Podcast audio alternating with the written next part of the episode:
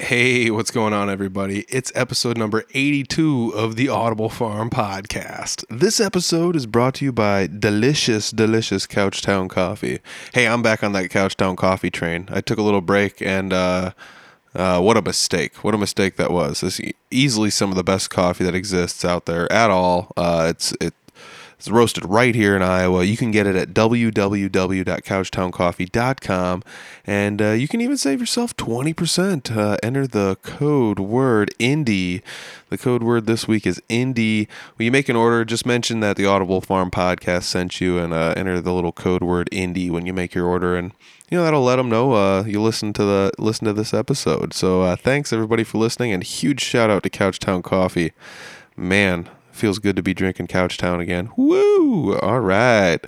So this week I'm sitting down with indie wrestling promoter Troy Peterson. He's been promoting wrestling in Iowa for well almost 20 years now, which is which is wild to think. There's been a couple promoters in Iowa that's been that have been going strong for quite a few years, you know. And this is a this is a great episode. I've sat down I've spent many years, um, you know, going to shows between uh, Troy's promotion at IPW, and I, I recently talked to Todd Countryman.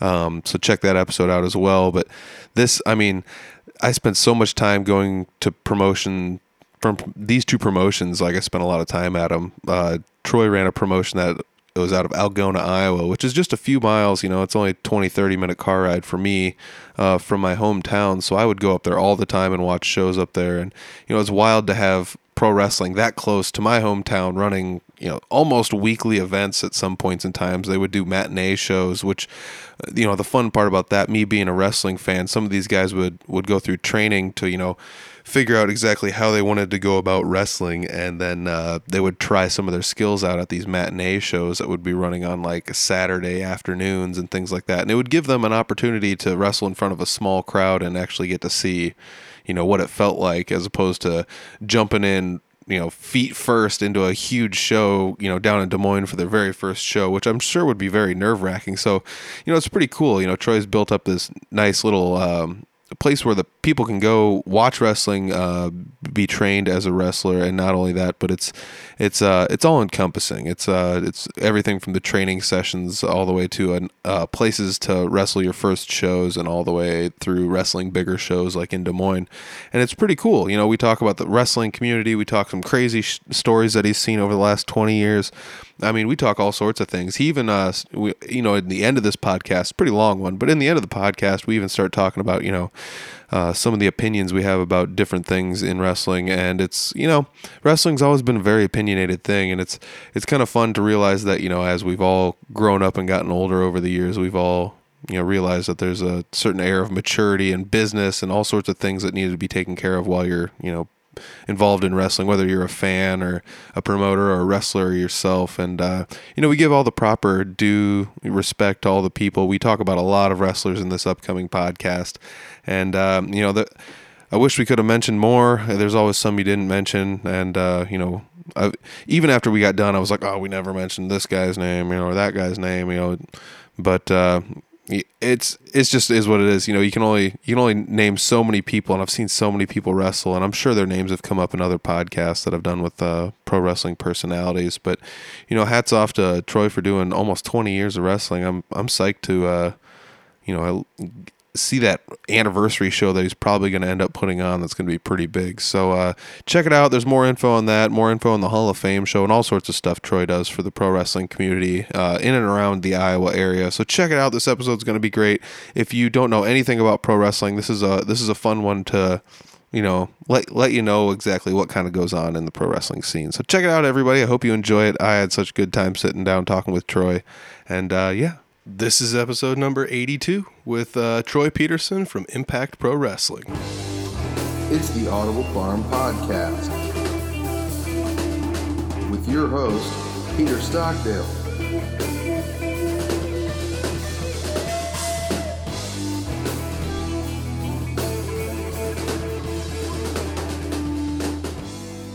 All right. Okay. Sitting down today with Troy Peterson. Troy, I've uh, I've been going to shows of yours now for hmm, like we're getting close to ten years. It's been of I've been seeing I, IPW shows, which is pretty wild. You know, like uh, That's awesome. time's been flying by, and I bet you know that just means that you've been running shows for at least ten years. And if I, I did a tiny bit of research, uh, have you been running shows for almost twenty years? 20 years. You know, May, I think May 13th of 2021, we're doing our 20th anniversary show in Des Moines. So I'm Oh. getting old. Wow, wow! What made you? Uh, what made you want to get into wrestling? Like, especially like promoting wrestling. It seems.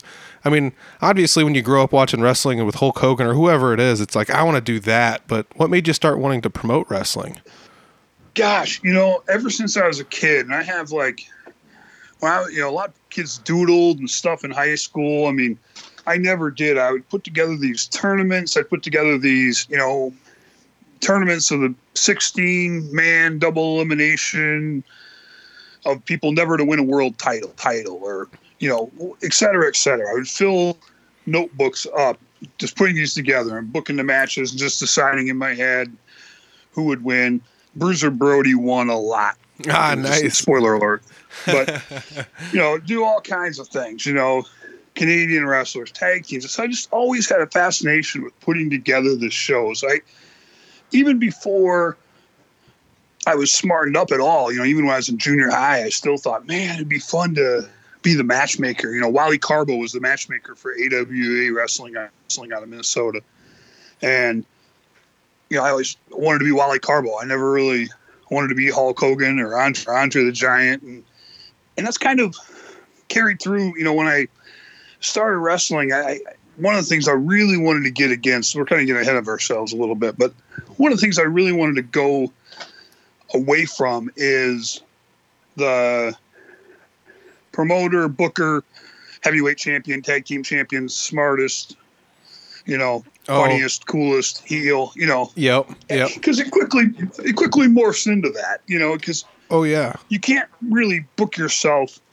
objectively. You know, I mean, you're, you know, it's like, and so early on, uh, that's something I, you know, I really wanted to stick with. Hey, I just want to put together matches. I want to promote the shows. I want to try to get people there and, and make it about that. But, but yeah, backing up a little bit, I was up in Minnesota and a lot of great wrestling going on up there in the late 90s. Uh, Jerry Lynn and Oh you know, yeah. we had, you know, Steel Domain Wrestling was going on. You had all these. That's still going you know, on great- too, isn't it?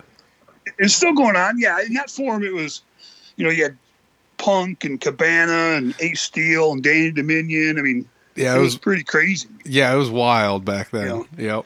Yeah, West St. Paul Armory. I mean, it was nuts. And so Ed Hillier was the promoter, and yeah, he still is. And uh, you know, it's, so uh, and, you know, Horace the Psychopath and Oh Mitch yeah. Paradise and T.S. Aggressor, who I would later get to know a little better. Mm-hmm. And just always, you know, I just loved it. I loved indie wrestling, especially. I loved the interaction with the crowd. Mm-hmm. Um, I, I, you know, I loved, I just loved every aspect of it. And so I moved to Oskaloosa, Iowa. A buddy of mine had bought a furniture store and was going to cut me in on this. So I came down and ran it. So I moved to Oskaloosa blind. I'd never been to the town. First day I got there was the day I moved there. And so I run this furniture store I don't know anything about. And I'm bored out of my mind. I'm just, and I have a little money, you know, I have more, a little more money than I've I had up in my life at that point. And I was like, hey, what does it take to run a wrestling show? And my friend from when I was six years old, Mike Ingebrigtsen, he was staying with me at the time. Like, what does it take? You know, rent a building, get some wrestlers, you know. And so we did that. Not unlike people still do that today. You just put these components together and you think, hey, I'm, a, I'm running a wrestling show. And my first show, I think, was February 9th of 2001. And I worked on it for months and months. And it got, it was foggy in Oskaloosa, but it was icy everywhere else. And so I had to cancel the show. Oh no. My first show ever. Oh. I had to cancel. It was what was that? Oh, like that had to be something like so devastating. Did you, were you like, oh no, this is an omen. I can, I should never do this. This is like, how did you, how did that go oh. down? I mean, right now it gives me goosebumps. It makes my stomach kind of hurt. I mean, no shit. That was That's- 20 years ago. I still, I'm saying that, I don't tell that story all the time. I feel God, like what a kick in Man, the shorts. Yeah. it was brutal. So it was kind of funny because it was nothing was funny. I, I, I, I lie if I say it's funny at all. But no, one of the things is like, so we've done this. We have all these things in place. You know, we have the ring and, and all the wrestlers like Travis, TS Aggressor, and Kenny Backwash and Mr. Destiny were coming down. They jackknifed the trailer in Algona. I mean, it was just Ugh. it was just glare ice. So nobody could come down. We had, uh, and, and so I just was like, we already rented out this bar. We bought a keg. We had this huge after party planned. Had, had all this food catered in. I mean, so Oh my. God. Yeah. You went the, you went the full Monty. I did. I had my friends from like Chicago. I had all my, all my college friends were there, and it was just this crazy thing. So then I was like, Fast Eddie, who would later become Matt Convoy. Um, he was running. Uh, I'd seen some shows of his down in Bussey, Iowa. Um, HCWA, super hardcore, ultra violent stuff.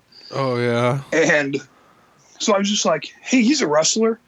He lives close by. So I contacted him and just said, hey, would you just want to come and hang out with us? Like the super markiest thing to do, you know? Mm-hmm. But I'm like, if I have to cancel a show, might as well. Uh, so we had one wrestler that wasn't previously booked to be on our original show, but he showed up and partied with us. and, Nice. and we hung out. Oh man, yeah, that should have been an omen to to not do it. But but they would get it, and you know, did the show in May. Um, Did you end a up, good crowd, but did you end up running it in the same town? Did- we did- did ran the same town, same venue. okay. Cool. um, yeah. the National Guard Armory in Oskaloosa, Iowa, and you know, and, and we lost money. I, I, you know, lost money, but I remember like the Armory. The armories are kind of they're kind of a pain in the neck to run because they have all these like cleaning protocols. And I remember everybody had long laughed, and I was, you know, now broke and had to write checks out to a few wrestlers and paid everybody every penny they asked for. But yeah, a couple of them did get checks, and uh, and and uh, doing that, I was cleaning up the floor. I put down this like had to put down this red like stuff to clean up the floor, all this powder all over it. I just remember like, man, I did it. You know, like yeah. this is it. This is all I've ever wanted to do my whole life, and I did it. And so, I, I, I don't know that too many people get to experience like their actual dream. You're like, hey, I want to be an astronaut. I want to be a, you know, I want to be an actress. I want to be, you know, whatever. And and the only dream I ever had was to run a wrestling show. So, you know, in that moment, it was pretty great. You know, and, and you can explain it to somebody that outside of this world and they'd be like, man, that sounds like a freaking miserable evening. Yeah, yeah, You know, yeah. but- well, yeah. I mean, you spent all the, you spent all this money, and then you ended up losing money, and you, it got canceled once, so you had to do double the work to reschedule. And I mean, nothing seemed to go your way. But at the end of it all, you're sweeping up a mess, and you're just like, man, this was the greatest night ever. Yeah, I know. Now I get pissed off if I have to, you know, put away chairs. Like, come on, guys, why I chairs? You know, now become the old grumpy fat dude in the corner barking at people. You know, Oh my no, god. I, I, I try not to do that, but yeah, I just, I just always, I just loved it. You know, I just, uh, and I think every, I don't think that makes me in any way unique. You know, I mean, that's, I think you don't get into this at our level. I don't think too many people get into it casually. You know, like Oh yeah. I've had the fortune, you know, yeah, I've been fortunate to spend a lot of time with like Hacksaw Jim Duggan, and he and Yeah. he he did get into it as kind of a backup. It, it wasn't his love or passion, but he realized, hey, you know, his football career wasn't, you know, he got injured and couldn't do that. He can make money at wrestling, learned to love it, fell in love with it, loved being in front of the crowd, and it was great for him. Yeah. He wasn't passionate at an early age about pro wrestling, you know, and so. But I think at our level, at the at the non-career level wrestler, not too many people are doing it because the only reason to do it is if you love it.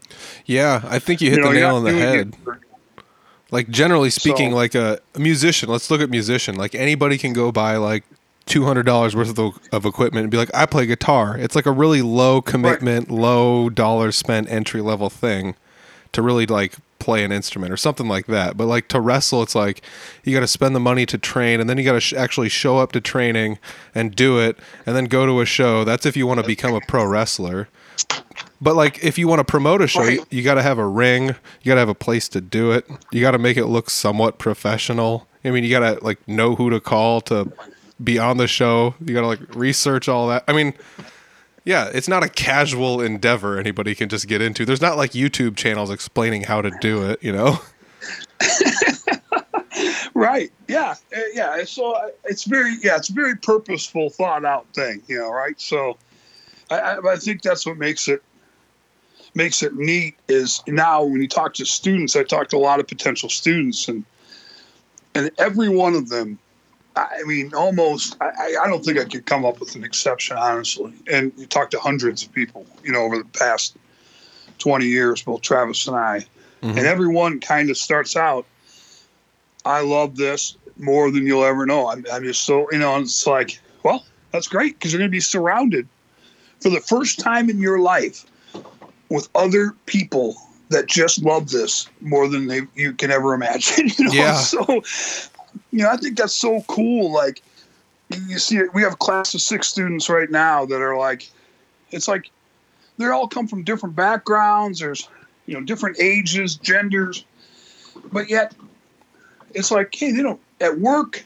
at school, they're not surrounded by people who love pro wrestling. They're not surrounded by people that, you know, like it. Yeah, exactly. And now, you know, they get to come and hang out under this roof and where everybody knows, you know, what Kenny Omega did last Wednesday. And everybody knows, you know, yeah. hey, Yeah, I'll the tell you. top five guys in New Japan, you know. Yeah, one of the one of the first things I realized when I went to pro wrestling shows was like, dude, I love pro wrestling to the point where I'm um in a loving way kind of a weirdo in my town because I like pro wrestling that much, right? But I go to a pro yeah, you wrestling become show. known for that. you go to a pro wrestling show and it's just like, oh, I'm not a weirdo at all. I, don't- I, there's people that like wrestling way more than me. And then, even like you said, the people in the ring are the ones that like it the most, probably because they're in there doing it. Right. Yeah, they had to. Yeah, because they did everything you did. They bought tickets to indie shows. They drove distances to go watch shows, and then they took it a step further and you know decided they wanted to get in there. I, you know, I talked to TS Aggressor quite often. I mean, every day. You know, I mean, on average, probably eight to ten times a week, and so for the past ten to fifteen years or so Mhm. and he has said on multiple occasions, "Hey, if somebody, because I've always felt like if somebody likes pro wrestling more than I do, they really couldn't be normal." Because I feel like I'm just at the threshold, you know, of, of where the normal line ends. And, you know, I feel like everybody kind of feels that on some level. Like, yeah, you know, it's like, yeah, if you like it this much, I guess it's okay. But if you like it any more than that, mm, you know, Yeah, I and I Um, no, I totally get what you're saying. It's uh, there's that like weird fine line of like you sh- you probably shouldn't like it too much, I guess, but like at the same rate, like some people really get into the storylines, and that's that's probably some of the funnest aspect of it, though. Like either for you as a promoter or the wrestler as a as a performer and a and a wrestler themselves to like walk down the ring and have somebody like screaming in their face about something they did the month prior that they were there in town, you know? Absolutely, yeah. That's that's the joy for me. I mean, that's that's the payoff. So, like, it's putting together episodic shows I mean, doing one-off shows and doing these things, eh, they're, they're fine, and you still do like little storylines in an evening of entertainment. You know, you kind of start off with the, you know, the main bad guy, you know, establishing himself, and then at the end of the night they get vanquished. You know, it's kind of the. A, a basic arc for every movie in existence and every wrestling show that we would do in a one-off situation. But The like brilliance doing of the Des that, Moines shows, you know, that that that? I hate to say, hate to stop you there for a second, but that's what sucked me in. Um, honestly, the first show I went to that wasn't like a show I traveled to was when IPW, that's that's your company, Impact Pro Wrestling, when they came to Yes. to Humboldt at the county fair, and I went to the fairground Oh, event sure. because I I got tickets to go to it, and I was like, yeah, I'll go. I'll take a couple of my friends, and honestly, I was just like, this is just going to be some schmucks out there just farting around, and I'm fairly certain it was AJ Smooth that came out first. He was the bad guy. Did he not have like a bullseye on his trunks at one point? Yep. It was AJ Smooth. Yeah. Yeah, and he came out and ranted and raved about how the town smelled like fish and our sheriff was scared to arrest him and all this other nonsense. and the sheriff came out and, and blasted him in the main event, you know, and, and ended up screwing him Jaws over. Kincaid, right? Or no, no. Yeah, the sheriff. I'm trying to think of who the sheriff was. Yeah. Kru- that's right. Kruger, yeah. Yeah, yeah, Kurt Kruger. Yeah, yeah. Uh, yeah, it was Dean Dean Kruger was the sheriff. But yes, it was that that show hooked me, man. It hooked me. The craziest part about that show also was I think Harley Race was there if I'm not mistaken. He was, yeah. which is another wild thing. I didn't think in a million years I'd get that close to Harley Race. You know, you know, it's just Yeah.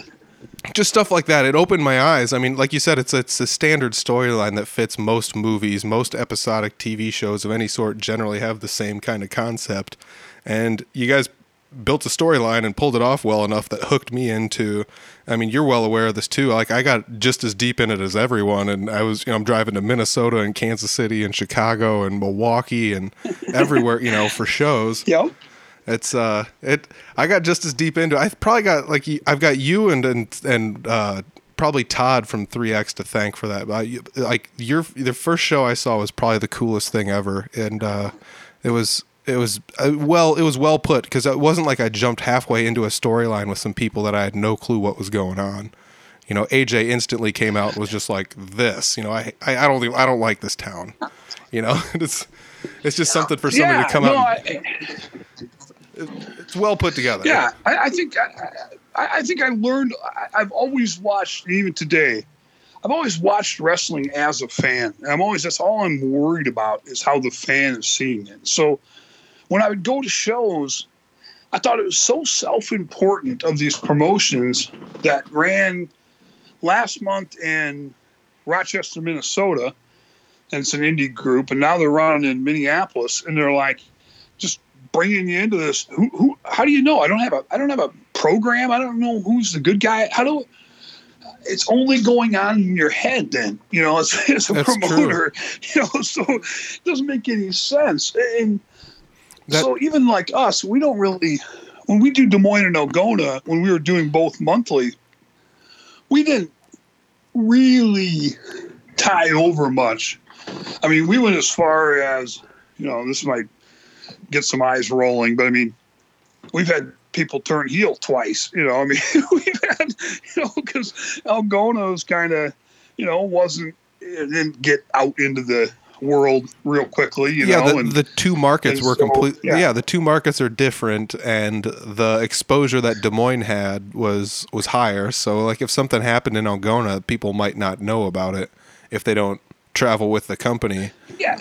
And, I, dude, Yeah, and I'm not doing the shows for ten internet people or twenty internet people. I'm I'm doing the show for the live crowd. So nobody in that live crowd, there was no carryover. You know, Yeah, um, maybe yeah. Chad Huddleston. Chad Huddleston might have. I should have talked to him. He's probably seen a couple like, eh, that guy turned heel twice. You know, yeah.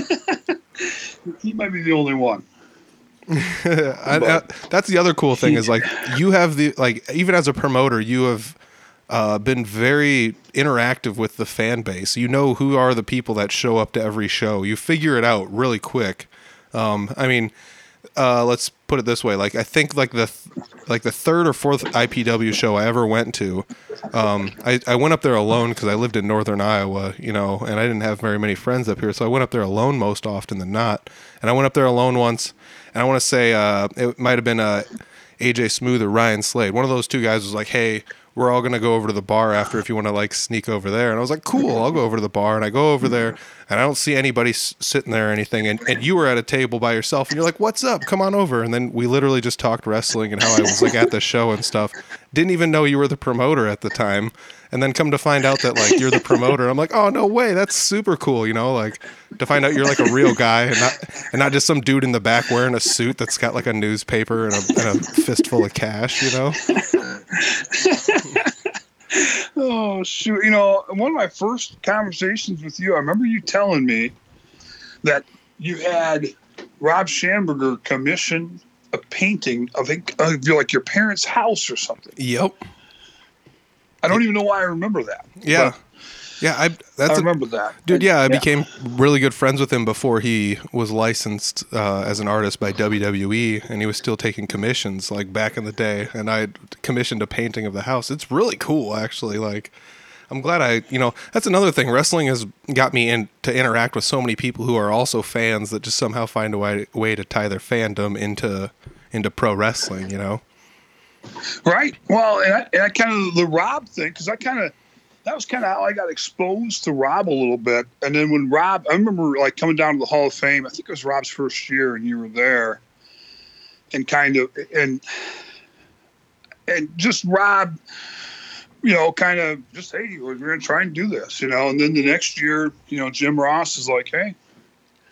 Come down to Kansas City next week. I'll introduce you to some folks. And then the next week, Rob's working for the WWE, basically. You know, you know, Yeah. in the capacity he is still today. It's crazy. Yeah, it was like within a year they had figured out who he was and how good he was, and we're like, "Hey, check this out," you know, and that's that's so Yeah. wild. You know, that's another thing. Like the community is is very good to each other. I mean, even just the fact that like uh, some of the people that are higher ups end up realizing what's going on at the shows on a local level. They they have ties and ways to figure out what's going on. You know, it's not like they're Right. it's not like they're not watching, especially at the Hall of Fame show that you throw. Which I don't know. Let's why not, why not get into that a little bit? You throw you throw a show every year. It's called the Hall of Fame show. It's at the National Wrestling Hall of Fame uh, in uh, Waterloo, Iowa. But that's not where the show is at. But that's who, that's who puts it on. It's at the uh, Five Sullivan Brothers Convention Center usually, right? Yeah. Yep. Yeah, and that's dude. That show is insane. There's so many people that it doesn't matter when you were a pro wrestling fan, you will know some of the famous people there. That's literally how how wide the berth of famous people is.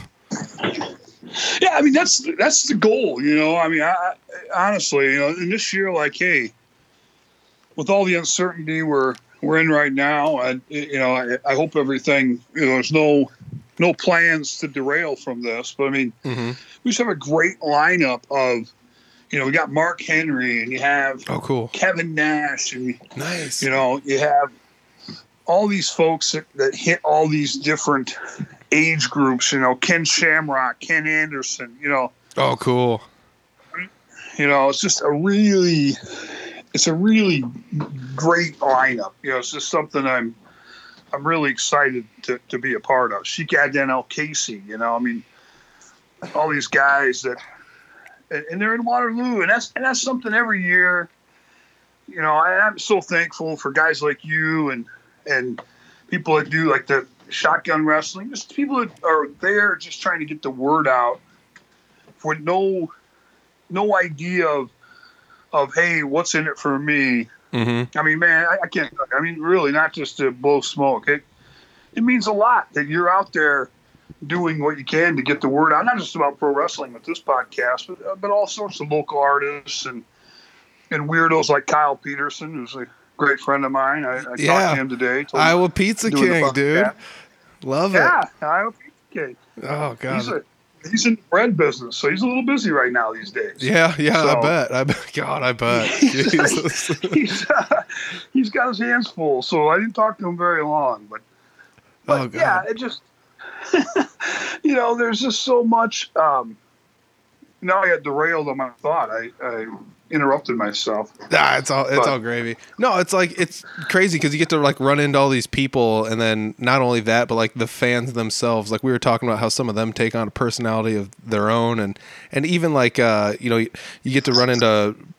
I mean, like I know that you and Kyle have had like a decent amount of tie because even in the podcast with Kyle, he would talk about how he would help you like picking up wrestlers from the airport and bringing them to the show and things like that. You know. Yeah. I mean, even that's Absolutely. like some of the coolest thing ever. You know, like I recall a couple of times that when you were hanging out with Hacksaw Jim Duggan, and I didn't, I, you know, I didn't even know he was in town, and you were like, "Hey, do you know Hacksaw's down in Des Moines?" It's like, "No," and I was like, yeah, "I'm driving down to Des Moines then, just to go say hi to Hacksaw," you know, and, and, and bless Hacksaw's soul, he's either faking it or he remembers, but it's like he remembered me from time to time, you know, and it's like crazy to think about that I kind of didn't- stuff. Yeah, and you know what? That guy, I think he does remember. I do. I, you know, him and Baron von Raschke are two guys that are like, hey, I, I'm always assuming that people don't know who I am. I don't care if I've talked to you 30 times because I'm so terrible at names. I'm so terrible at remembering people like that. Mm-hmm. Yeah, me too, I can man. remember faces, but yeah, I'm not great at names. So I'm always assuming nobody remembers my name. But those two guys, Baron and, and, and Duggan, are pretty great. You know, remember my wife's name. Baron remembers my parents' name. It's just crazy. But yeah. yeah. You know, So The funny part about that is I remember uh, it would have been Midnight Guthrie. Captain Midnight was uh, went to pick him up once from the airport, and it was like I think it was the first time those two ever like interacted on like a personal level face to face. Sure. But he was just like, "Oh, this little guy came and picked me up. He's the nicest guy," you know. And you, you never you never hear him just like talking about other people, like just being nice. And you're like, I couldn't believe how down to earth Hacksaw was when I actually met him. That was crazy. But I mean, like Yeah, even as even as far as just like going to the uh, Hall of Fame shows, I remember one time talking to uh, would have been Larry Hennig at one of the shows, sure. and I didn't even know that it was him either. And I was just talking to him a whole pile about like, oh, this is a you know great day for a wrestling show. And did you travel here? And he's like, yeah, I traveled here. It's like, oh yeah, I mean, like, what were the roads like? You know, just hem hawing with someone else that was at the show about, I can't, I can't wait to see this match. It's gonna be great. I can't believe these guys are here. And he's just like, yeah, it's gonna be awesome. You know, and someone's like, what are you talking to Larry Hennig about? And I'm like, I don't. uh, I didn't know that was Larry Hennig. You know, I just had like a 10 minute conversation with him. That is awesome. Yeah, I mean that's and that Hall of Fame weekend. I mean, it's July 23rd to the 25th, and just to go in quick advertising mode. I mean, Do it. it's really hard to explain for people that haven't been there. It's just, it's not like a Comic Con, or and you can speak to this too, obviously, but it's not. It's not like, hey, Stan Hansen's going to be here from one to three, and you line up and you get his autograph. Now that is going to happen one time on Saturday, from one to three. Yeah. People will be sitting there and you can get their autograph. But all weekend long, I mean, like the list of people this year, you know, you got Jerry Brisco, you got Trish Stratus, J.J. Dillon, Thunderbolt Patterson, Bob Roop, Mark Henry, Ken Shamrock, Kevin Nash, Tommy Rich, you know, Colt Cabana, Ken Anderson, Tony Garea, freaking Wes Brisco, you know, Tony Atlas. I mean, Jeez. and, uh, it's a great lineup. You know, That's that's a stacked lineup. it's just humbling to be a part of it. But also, those guys, those 20 guys, are going to be in a two block radius for three days. You know, Yeah. so Yeah. you can't really, you know, like I've eaten breakfast and Jim Ross is sitting there by himself, and you know, and he points to a chair, which is, you know, that's that means come eat breakfast with me. You know? Yes. so that's Yes. pretty awesome. You know, I get to, and I'm hey, I'm there is. I mean, my fandom is pretty freaking high all the time, but in those situations, I mean, yeah, I love it. I, it's never lost on me. It's never lost on me that I can call Jerry Brisco and ask him a question. Yeah. I mean, it's just, you know, it's, it's, yeah, it's great. I, the fan in me is is forever thankful for uh, being in the position I'm in. You know, and in regards to the Hall of Fame, and I, just, I, I really like people to take that in. It's in your backyard too, if you're in Iowa. You know, yeah. It's that's something to me that's so important about it. You know, yeah. I mean, like I, I remember seeing like a giant flyer for it, and it was like the year before I I went to my first one, I think, and it was uh, I believe like maybe Terry Funk was at it, and uh, Okay, that would have been 2000. We'll call up James Jeffries. He'll know the date you saw the poster, he'll know the year, and then he'll know the birth date of everybody on the poster. Like, James Jeffries is a wrestling date savant. Just to, just to uh, throw to, that out I have there. to But, pick have to yeah, pick his I think brain. been 2000. you do that. I think it would have been 2010. So Yeah, because I want to say that would have been about eleven or twelve. Would have been the first one I went to. So let's see here. Okay. Well, was uh the next one would have been Bret Hart and Roddy Piper might have been there. Does that sound familiar? What? God, that would have been the year before. Before that, that would have been okay. like 2000. Oh, okay, so yeah, So the year it would have been the year the after year the you would Funk been one. there was Duggan. Was Yes. Duggan there? yeah. Yep. And Austin Aries. Austin Aries won the Battle Royal, or yeah, I believe in the Battle so. Royal? I believe so. yeah. He was just heading down to TNA. He was moving from Minneapolis, and I said, "Hey, you want to swing by?" And he goes, "Yeah." He just came by, just did the show, and kept driving down to Florida. That's crazy like- cool. he was only there for like three hours. He's just like, "Yeah, I'll swing by." I'm like, "Sweet, thank you." You That's know? freaking wild. You know, and that's Yeah. honestly, I, I wonder how much of that actually does it take of you just to like put a you know put a line out there and ask some of these guys to come because I've seen a lot of a lot of people travel to come wrestle at shows at IPW. I mean, not just at the Hall of Fame show either. Yeah, some of that is eh, my. Some of that is I could probably do a little more of that, but uh, part of it for me is the absolute worst thing about being a booker slash promoter is telling men and women no. The show's full. I hate it. I hate it. I hate it. I hate telling people, hey, we don't have room for you this show. We only have 14 spots. It doesn't mean you're not one of the top 14 people. It just means the way we have it set up, you don't fit in it real well. And I hate having that conversation with people. So even and so oftentimes or more often than we utilize, we, we do have offers of guys coming through or whatever. And sometimes I'll be like, gosh, I'd love to tell you yes, but that's just one more person I have to tell no. you know, and, Yeah. and uh, you know, and part of that too is, hey, I don't want to. You know, there's a lot that goes into it. You, you don't want to have a show length.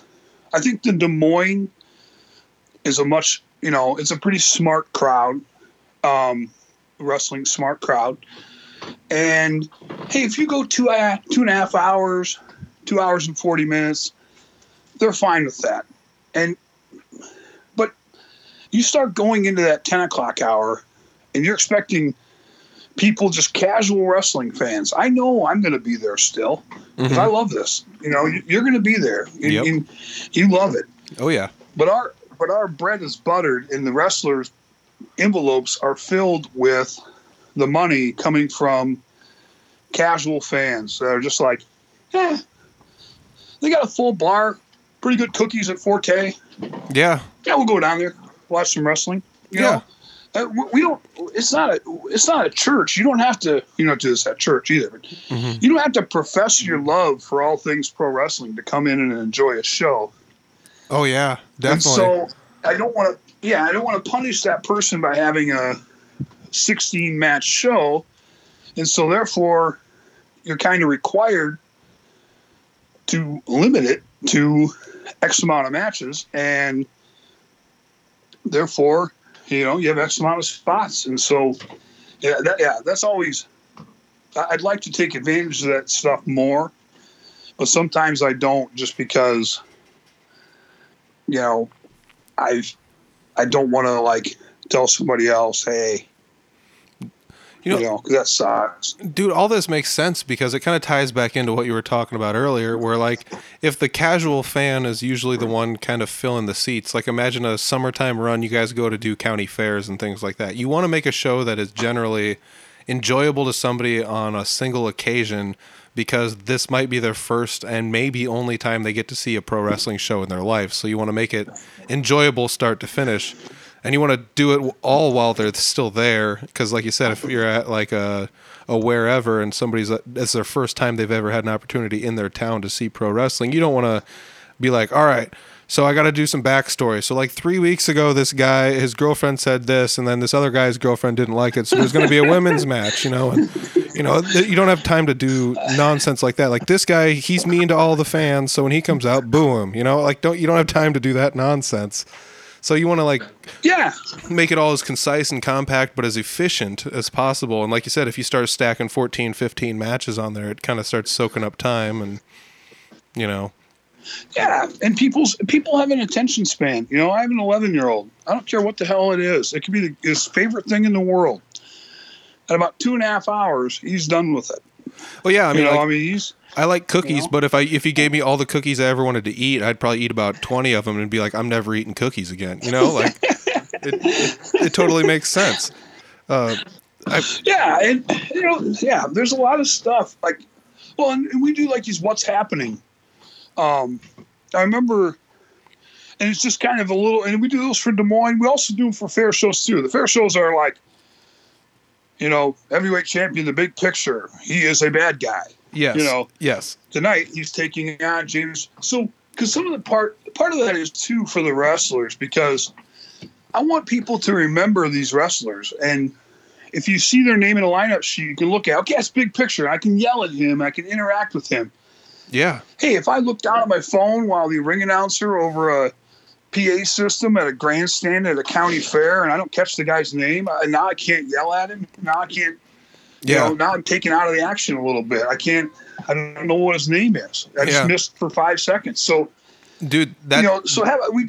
Yeah, That makes a ton of sense too, because as simple as it sounds, those those little printed flyers that you give out to everyone that walks into your shows, those help out so much. Because I mean, even as I um, have become more of a casual fan and not a like super dedicated fan recently, I get to at least learn the names of some of the new guys I haven't seen. Because I've seen your you know your big pictures, your Justin Decents, your AJ Smooth, Sure. your uh, James Jeffries.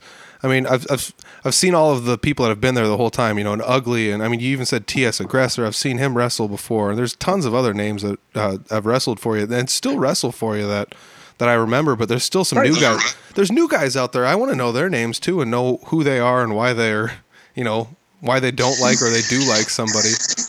And even on and even on Facebook, I've uh, I've seen that you've done a pretty good job of like when there's an event, you're like, hey, this event, this is like basically what's going on. So if somebody stumbles upon your Facebook thing, they can be like, oh, I know who this guy is. I read it in the description that you know, you know, AJ Smooth is trying to avenge his loss from last week to so and so or whatever, you know, and Yeah, and even though you don't expect, so that's kind of like a bridge there between. Gosh, I feel like we should charge admission for other people that want to, you know, we're giving away all the all my knowledge. You know, as I don't have much knowledge, I can tell you everything I know in about a half hour. So I'm probably well on my way telling you everything I know about wrestling. But um, yeah, those sheets they provide like a little bit of a bridge between because that's uh, we said this earlier, but that's the joy for me is doing the episodic story stuff. You know, Mhm. trying to get people to buy in on, on hey, we want to see Malice kill Dalton Cooper. Yeah, You know, we want to see that happen. You know, and and to get actually into it, to actually kind of you know to create a real feeling like that, and it's difficult to do, hmm and we don't do it very often. You know, we try every time, but it's it is hard to do. But that's what makes it fun, and and sometimes you put too much effort into that, you you do alienate that casual fan if you're just doing all these intricate story arcs that people aren't, you know, hanging on your every word so they miss something, you know. yeah, Um, and and kudos to the kudos to the wrestlers. Kind of help Oh, yeah, the- tell a little bit more of the story if you want to kind of pay attention. And again, we're not going to tell. We don't have commentators. We don't have freaking TV. We don't have five different, you know, TV camera angles and backstage promos to tell these stories. So exactly. the stories you're able to tell are pretty limited. But Yeah, but like you- you, if you do it right, Yeah, like you said earlier, though, like if uh, if you have somebody come out and and get on a microphone, let let the crowd know why they shouldn't like you. You know, and it uh, the one of the last shows I went to, uh, the Big Picture, who's always been good at getting the crowd to not like him. Uh, was was able to establish instantaneously why you shouldn't like him, and it's it's like, all right, I'm going with this. This guy, I hope he loses, you know, and you you figure it out like right away, like this guy. I don't want him to win. So kudos to even like the wrestlers for having the ability with like a very limited time span with a microphone to get you to not like him, or even like walking out into a crowd and just within like the first couple minutes of a match you can figure out, or even before the match starts you can figure out who you're not supposed to cheer for. You know, it's like I, I, I lost the audio there. oh yeah, I was I was talking about how even sometimes before the match starts you can figure out who who the good and bad guy is. Yeah, I, I think uh, you know that that is something like with the big picture. We, we just were joking about this the other day, like because because the a lot of times wrestlers that are heels, they kind of gravitate towards trying to be like a cool heel, you know.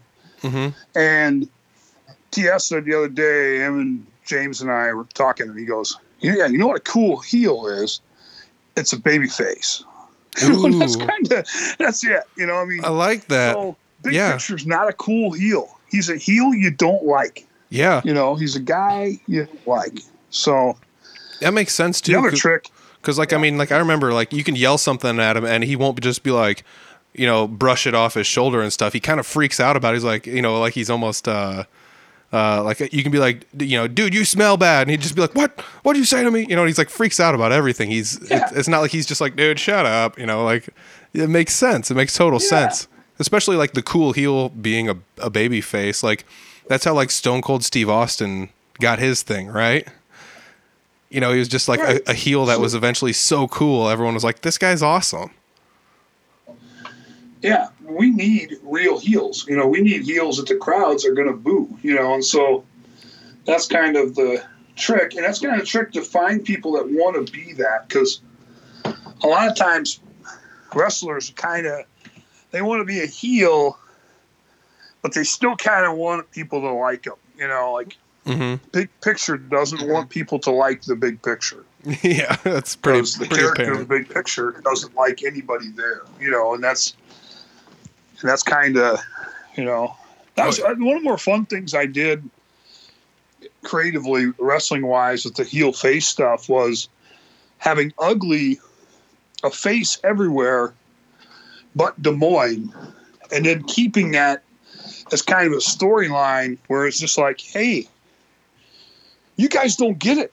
People like me everywhere. It's you idiots here in Des Moines. Oh, I'm the most popular wrestler in this promotion. That's awesome. you know? he goes yeah it was a lot of fun you know? And he goes you know and he would like hand out these sheets and you know, like to people and calling them moron he's like des moines doesn't get it you know? I'm That's I'm- brilliant. I'm, popular. And it was fun. It was you know it was a lot of ugly and you know we kind of we kind of talked that over and yeah i mean he was uh and he did great you know and, and the crowd yeah it was a fun angle you know and so you can have him wrestle as a face in, in other places. Now he didn't you know we kept him insulated from the people he was feuding with and that kind of stuff but I mean, you could have him you know wrestle people he was neutral to in other areas as a face or a heel depending on where it was at. It was, it was, it was fun but Yeah, I've seen him as Um, I've seen him as you know both a face. just I've seen him as both a face and a heel. I mean, he's been doing it uh, a long time, so he, he knows what he's doing. But he he's he was very good at both. Um, you know, like just the whole fact that his name was ugly, it translated to a heel name pretty well too.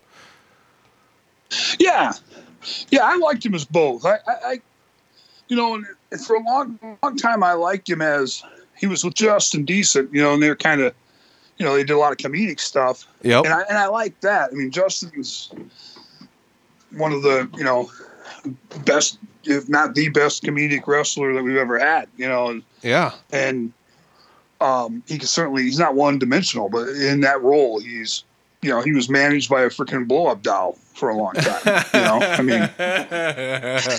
That's hilarious. he used to do this shtick, and he would come to a town. He had Susie the blow up doll, who was had clothes on. You know, we're not, we're you know we're family friendly, so we have to have all of our blow up dolls fully clothed. Yes. Makes But, makes yeah. sense. Very important. And so he had Susie, and so then, if we went back to the town, like the manager, you know, you know, would be like, you know what? This guy we're wrestling's a moron. Like he, his manager, his girlfriend's a blow up doll. You know. Yeah. And then Justin would come out, Justin would come out and be like, "Hey, Susie is not my girlfriend. As of this morning, she is my fiance." You know, and like, and we, you know, the, yeah. So it was, uh, yeah. So Justin was great. Ugly in that role was was really good too. I mean, but then when he got into being after that, when those two split up, I kind of saw Ugly maybe. If I thought back to that time frame, I kind of thought as Justin being kind of the the Shawn Michaels and Ugly as the Marty Jannetty, maybe. You know, Yeah. just because Justin was more in your face hmm while they're wrestling. Justin was more vocal and, and, and carried a, you know, a larger presence. But, you know, as it turned out, they were very, very equal, you know, and Ugly very much shined on his own Oh yeah. Oh yeah. in addition to the tag team guy, you know. Yeah. He was great. You were uh, touching a little bit on having like some comedic wrestling. That's probably one of the things I like about uh, going to your shows quite a bit. Is it's not uh, one style only. You get like a you get one match that's kind of a you get a little bit of like I don't know called grab assery or whatever, but people are kind of dinking around Sure. and having fun. Uh, maybe the ref gets involved in a funny spot where he gets rolled over in a match or something, and just something goofy kind of usually happens in one in one of the matches. Another one is like a very serious match that you like actually are so emotionally involved in that you just want to like yell at some of the people that you know and actually get you to be like you know I, I hate you big picture and you just like want to scream in his face you know stuff like that you know you get you have a very good mix of matches I mean even just to the point where like it sounds as dumb as it sounds uh, Thrill Cat was always one of my favorite things every now and then I'd see Thrill Cat come out and I'm like oh dude this is gonna be funny because Thrill Cat always does something insane you know Right. I I think that is the variety side of it is it- it's it's key. Again, you're kind of there's not there's not enough people that like just one style of wrestling in a, in a town Des Moines or Algona to just give that style. You know, you just we Mhm. don't have the population density. You know, like even like at Chikara, you know, we just did comedic wrestling in I don't know, they in Philadelphia or wherever the heck they were. yep Um, you know, they did not draw very well as a live attendance show. You know, no as a matter of fact being that one dimensional, you know, they're great. yeah Yeah. I've got some of the old uh, early Chikara DVDs still, and like their shows are like just people sitting around and standing in like a place that's barely bigger than the ring. You know, it's it's like you said, it's even in Philadelphia. When it first started, it wasn't as big of a draw. It just wasn't.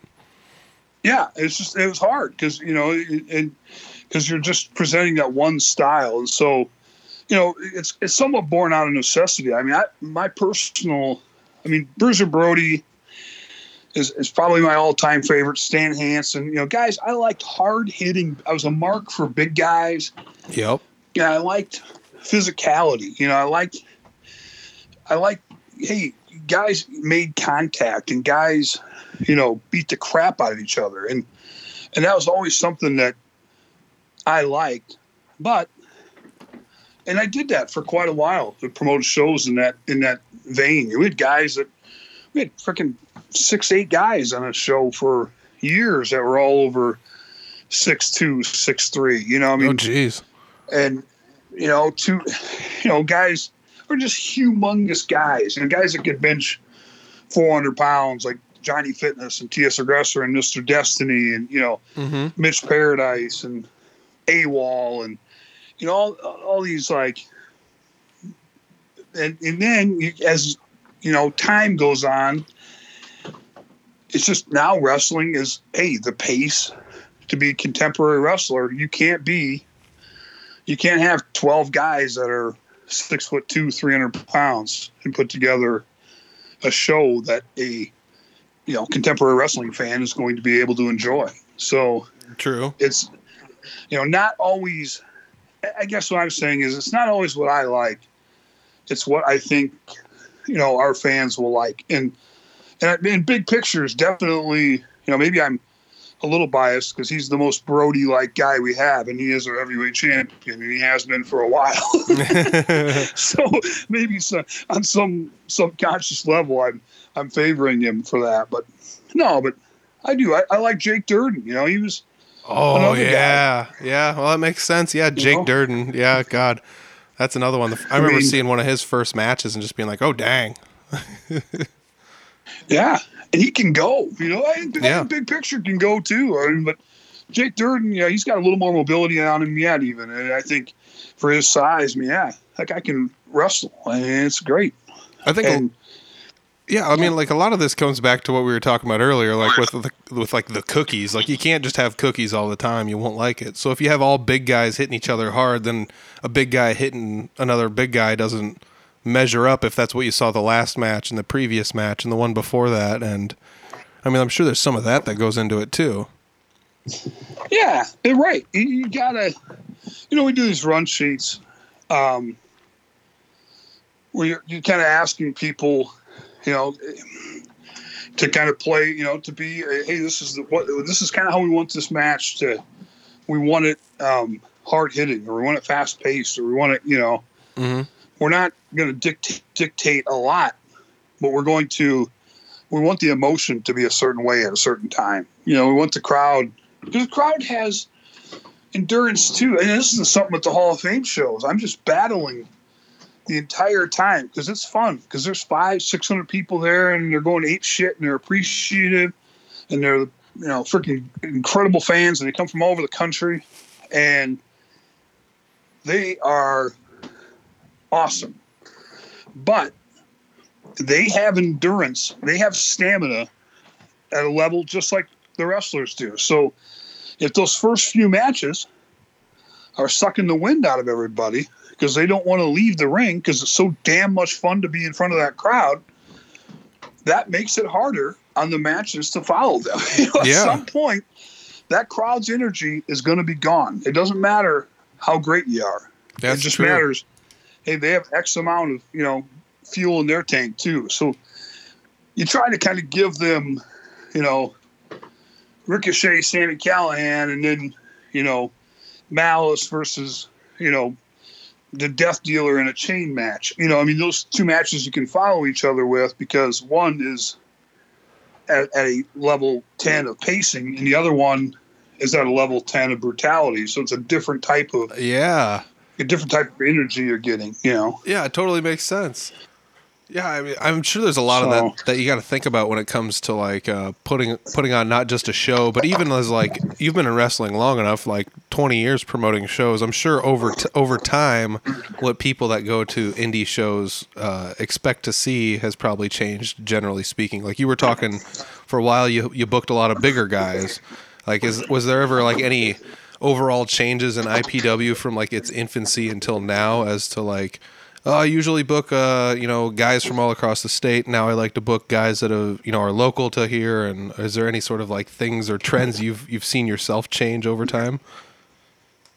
Yeah, yeah, certainly. You know, I think at first, like, part of it was, hey, when we were running in smaller towns in the early 2000s, I always thought that the fans' preconceived notion of what was going to come to Delta, Iowa, a town of 400, was Peter Stockdale and Troy Peterson wearing underwear out there wrestling around. You know, that's what they, would- that's what they expected to come to their town. You know? what a sight. They weren't expecting freaking. Book like, it. I don't even want to. Next month at the vault. You heard it here first. No, I'm just kidding. You know, and they don't want to. hear You know, they don't. They don't think Perry Saturn's coming to town. We surprised Delta, Iowa, with Perry Saturn. We didn't even announce him. We just had him show up and interfere. Oh my god, like, that's insane. just, you know, and Delta, like I said, population 400 on it. If everybody has a friend come, you know, I mean, it's probably closer to 200 than 400. But hmm you know, so when you're doing those types of shows, all we were trying to do with a poster was put guys on there that looked like they didn't live around Delta. Guys like Johnny Fitness, guys like Mr. Destiny. You know, Yeah, you're yeah. putting these Latin Thunder with the mask. And, You know, you're Mhm. putting these guys on the poster that are these big, you know, that make you believable, that make you credible, that give everybody on the show credibility because the expectation at that time was you had to be huge to be in this. And so as time went on now, that's barely a thought. You know, it's a it, it, you still want guys to to look the part. Mm-hmm. You still want guys to be tan and in shape and, and bring something to the table, looks wise, and so you can put them on a poster. But now it's much more geared towards the athletic ability. You know, it's Oh yeah. much geared more geared towards the the pacing and the and the and being able to do a lot of lot of quote unquote stuff. You know, and that's that's more what the expectations of the fans are. They don't want to sit they don't want to see a guy fight out of a freaking chin lock for five minutes. yeah. They're gone. You Yeah. know, I mean it makes they're sense. freaking out the door. You know. Well, I mean, and that just So, comes back to talk that- about styles, yeah. though. Like the different styles that people like. I mean, I wouldn't mind seeing some of that. Like uh, we're talking like William Regal, like working on like a tiny, Uh, you know, he's gonna work on your your wrist, your left wrist for like the whole match. You know, like that kind of stuff entertains me because I've. You know, I've seen so much wrestling, but like like you said, to a casual fan, they might want to see some faster paced stuff, drop kicks and and people bouncing off ropes, maybe some like a high spot off the top rope or something. You know, Yeah, absolutely. You know, right?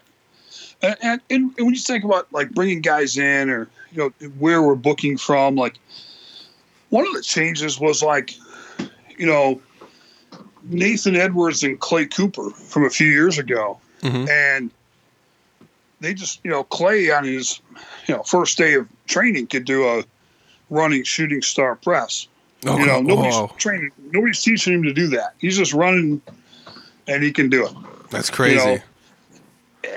and so you know and so when you had that kind of and then you had the regal you know then we brought the regal twins in and, and you kind of suddenly it was like man this is freaking as long as they don't die this is going to be really fun to watch you know and that's hmm and so now you got guys like you know you know, Tyler Golden Boy, and you know, got all that's that's kind of this next generation. These last three or four years, these guys are a lot more. They're will they do a lot more crazy things that everybody else like. Ugh, you know, Yeah. what are you doing? You're like, you're gonna, you know, but hey, they can do it, and they have the ability to pull that off safely, and and uh, certainly not without risk, but you know they can do that at a very high level, and so that's changed the scope of a lot of our shows. You know, and those like guys like the hooligans, oh yeah. you know, bring those freaking lunatics in. Yeah. You know, I mean, they're great. I remember they they came to one of your shows and they had le- wrestled in like Mexico the week prior or something. Like those guys went all over and wrestled everybody for any any reason at all. They were they would fight anybody. Yeah, and and in the back too. Hey, we don't no drinking in the back, no drugs, no. You know, we, we want to do that afterwards. Just Yeah. you know, If you wanna do any of that, because you you have to drink. Yeah, Yeah, do what you want on your own, on your own time, but while fine. you're here, be professional. You know. yeah, and even the hooligans who are. I mean, I love those guys. I'm, I'm sad to see that they're not wrestling now, and hmm but um, you know, they said, hey, very, you know, they go like, hey, we just appreciate how professional this is, how well ran it is, We ran it out of here, you know. And I mean, it meant a lot to me because they've been to, they go and work for everybody. Yeah. You know, they're not just working for three other dudes. And so, and I really take a lot of pride in that because that's something where when I started out, I just booked the best wrestlers from everywhere. And, and, and that doesn't always make an all star team, doesn't always make the best team. You know, it's just not. And so eventually it was kind of, hey, I want, I want, I want to win. I want to be, I want to do good shows, but I, I want to do it with good people. I want to do it with people that, you know, are going to take it serious and not go out there. I mean, I did so many shows where early on where guys are drinking freaking pitchers of the beer and back and Ugh. I just, oh, God, God, you know, just get it out of here. And hey, you've been around us. I mean, we party. I'm 46, and I don't party like I like I used to, and I should have never partied like I used to. But get re damn ridiculous, you know, especially at the Hall of Fame shows. I mean, it would just be yeah. r- ridiculous the amount of consumption that would happen. But it just happens after the show. It's real easy. Yeah, so- yeah. so, you know, early on, we you know we we weeded that out, and now it's the locker room leads the locker room. You know, it's guys like I don't want to leave anybody out, but it's guys like James and Maddie and AJ and Justin and you know Al, uh, Death Dealer and Ryan, and guys that have been around a long time. They go, hey, you know, for guys coming in, go, hey, go, hey, don't do that. You yeah. know? And then they're like, no, and like, yeah, I don't, yeah, I don't do that. You know, Yeah. Troy's not gonna like that. Trav's not gonna like that. Chad's not gonna like that. You know, and Yeah. so, and, and that's and that's good. And so, yeah, I don't want to be a fun hater. I just, hey, we're only there two and a half hours. You can't go two and a half hours without, you know, Yes. Keeping your head in the game. Then you know, yeah, I mean, a lot of it comes down to like not just professionalism and all that other all that other stuff, but like let me let me just put it this way: like I've been to enough wrestling promotions, and I've and I've seen some of them that weren't ran as well. Um, even just as a fan sitting there watching them, you know, you like you go to the shows where you know that they didn't put a whole lot of thought into how everyone's going to go about doing everything, or this guy's going to be a bad guy and that guy's not, and I don't know. A lot of a lot of pro wrestling shows are run out of bars, so you don't really know like.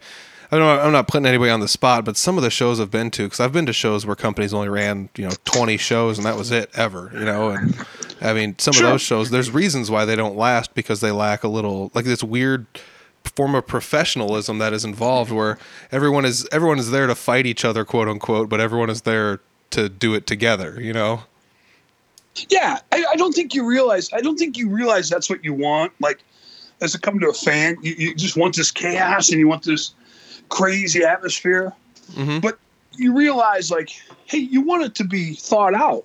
You know, Mhm. just like, you know, just like you go to Stomp or you go to, you know, shows like that that are they're chaotic because the Cirque du Soleil shows. They're chaotic, just crazy shit going on all the time. Everywhere you look, people are jumping out of the sky and landing in water and going on fire. Yeah. yeah. But it's all thought out. It's all planned. And so I, I think that's kind of wrestling fans. I'm not I'm not saying I'm not saying planned in the sense of hey, we're you know we're exposing the business and this is all you know not that part of it, but just hey, starting on time. Yeah. You've Yeah. been planning this show for freaking six months and you can't start on time. What Yeah. the Sam hell? Yeah. What And don't what have you don't have like the? Yeah, the don't have the flyer say one thing and then the Facebook page say another, and then when you get a hold of like the promoter or somebody, they say a different time, and then you show up and it Yeah. still starts at it later than all of those times. Like I've been to shows where that's happened, you know, where it's like it it says doors Yeah. at, doors at six thirty, show at seven, so you show up at six thirty and and nobody's there to open the doors and there's nobody in line and then they're like show doesn't start till 7.30 and then you're like all right and you look on facebook and it says well it says 7 i think but and it doesn't start you know like i've like i said i've been Yeah. to hundreds and hundreds of shows by 20 30 40 different companies at least you know uh, around the midwest. Like i said some, some of them don't last didn't last long. Some of them were kind of set up for a short run initially but still like it's it's crazy to go to the shows and just think that like you said it's not a casual endeavor that somebody can just go out there and just do a one-off wrestling show. It's almost impossible to do. You still there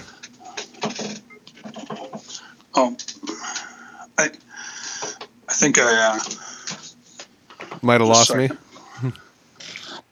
I, I think, yeah, you said casual endeavor. Sorry, I might have to edit that. I heard you say casual. It's not just a casual endeavor, and then we got yeah cut off. Yeah, I mean that's that's what I was talking about. Like it's it's because of like some of these shows they they don't plan out for the future. They don't think too much about it, or the way they're going to go about it is a little bit different than than thinking about it in a deeper sense. Like I never thought about the fact that uh, the crowd has endurance, just like the wrestlers have some sort of endurance, and it makes total sense because I mean if you go to a like a concert and you're standing there for four hours waiting for your favorite band to come on. It's just like, man, my back's starting to hurt and I'm tired of standing here. And then by the time your band comes out, you're like, just play the last song and get it over with. I'm ready to drive home. You know, like that, tra-. That translates. yeah. I love going to Iowa State football games. You know, and when, and when we're on defense and it's third down and, and we're getting up there and we're freaking, you know, we're losing our minds, we're screaming and you're losing your voice and the game's close. I mean, and, and that happens and it's, you know, comes down to the wire and you win. I'm, I'm exhausted. I'm like, I'm exhausted. I'm like, Mhm. I, can't, I mean, I just walk out of there. I feel like I played a game of football, you know, and yeah, that's yeah. and you know, and that's what we want the crowd to feel. We want the crowd to have to these bursts of emotion and to give everything to it. But we have to understand that that has, you know, we don't want to suck all that out, and then in the main event they leave and it's like, hmm, Oh yeah. it's good the beginning. It kind of got flat, you know. Yeah, And- I mean that makes total sense though too, because the main event's the match you wanted everybody to see. It's the one that all of the matches lead up to that, anyways. Like if there was any promotion Right. to it, that it leads up to that for a reason, and that's something that you want to try your best to like avoid having everybody leave before that happens. But like right? I mean, at, at the same time, you want to start off kind of hot though, too, somewhat, because you don't want to start off slow and have everybody think it's going to drag the whole time. So it's a weird balance that you always got to throw in there. It is. I, when when when we were doing shows, it was like kind of in that transitional period where I, I wanted to, when we do like fair shows, and I wanted to, you know, that crowd. I wanted to have credibility. You know, I Mhm. wanted to, hey, send guys that look like they're on TV. So, you know, send Johnny Fitness and Mr. Destiny out there and Yeah, and and cut a promo, and then start with, you know, Mitch Per or uh, Sparrow versus James Jeffries. You know, give them this high flying, exciting, fast paced match right off the bat, and but so you kind of gave them, hey, these guys are going to be on the show. They're kind of WWE look, and then you give them a match where it's like, oh wow, these guys don't look like Mr. Destiny and Johnny Fitness, but they're a hell of a lot of fun to watch. And then you kind of, you know, that was always something I like to, a way I like to structure shows is kind of put that, what you think is going to be your second best match, or maybe even your best match from a work rates perspective first. You know, I mean, yeah, last last show in Des Moines, we did Clay Cooper versus Tyler Jones to open. nice. You know, I wanted them to be impossible to follow. Yeah, and they were. They were impossible to follow. It's probably very well, you know, could have been, you know, the best match on the show in a lot of people's opinions. So, and that was, you know, it's by design. You wanted to. And Des Moines is a lot more fun because Des Moines, you don't have to. They've seen a lot of wrestling, so you don't have to.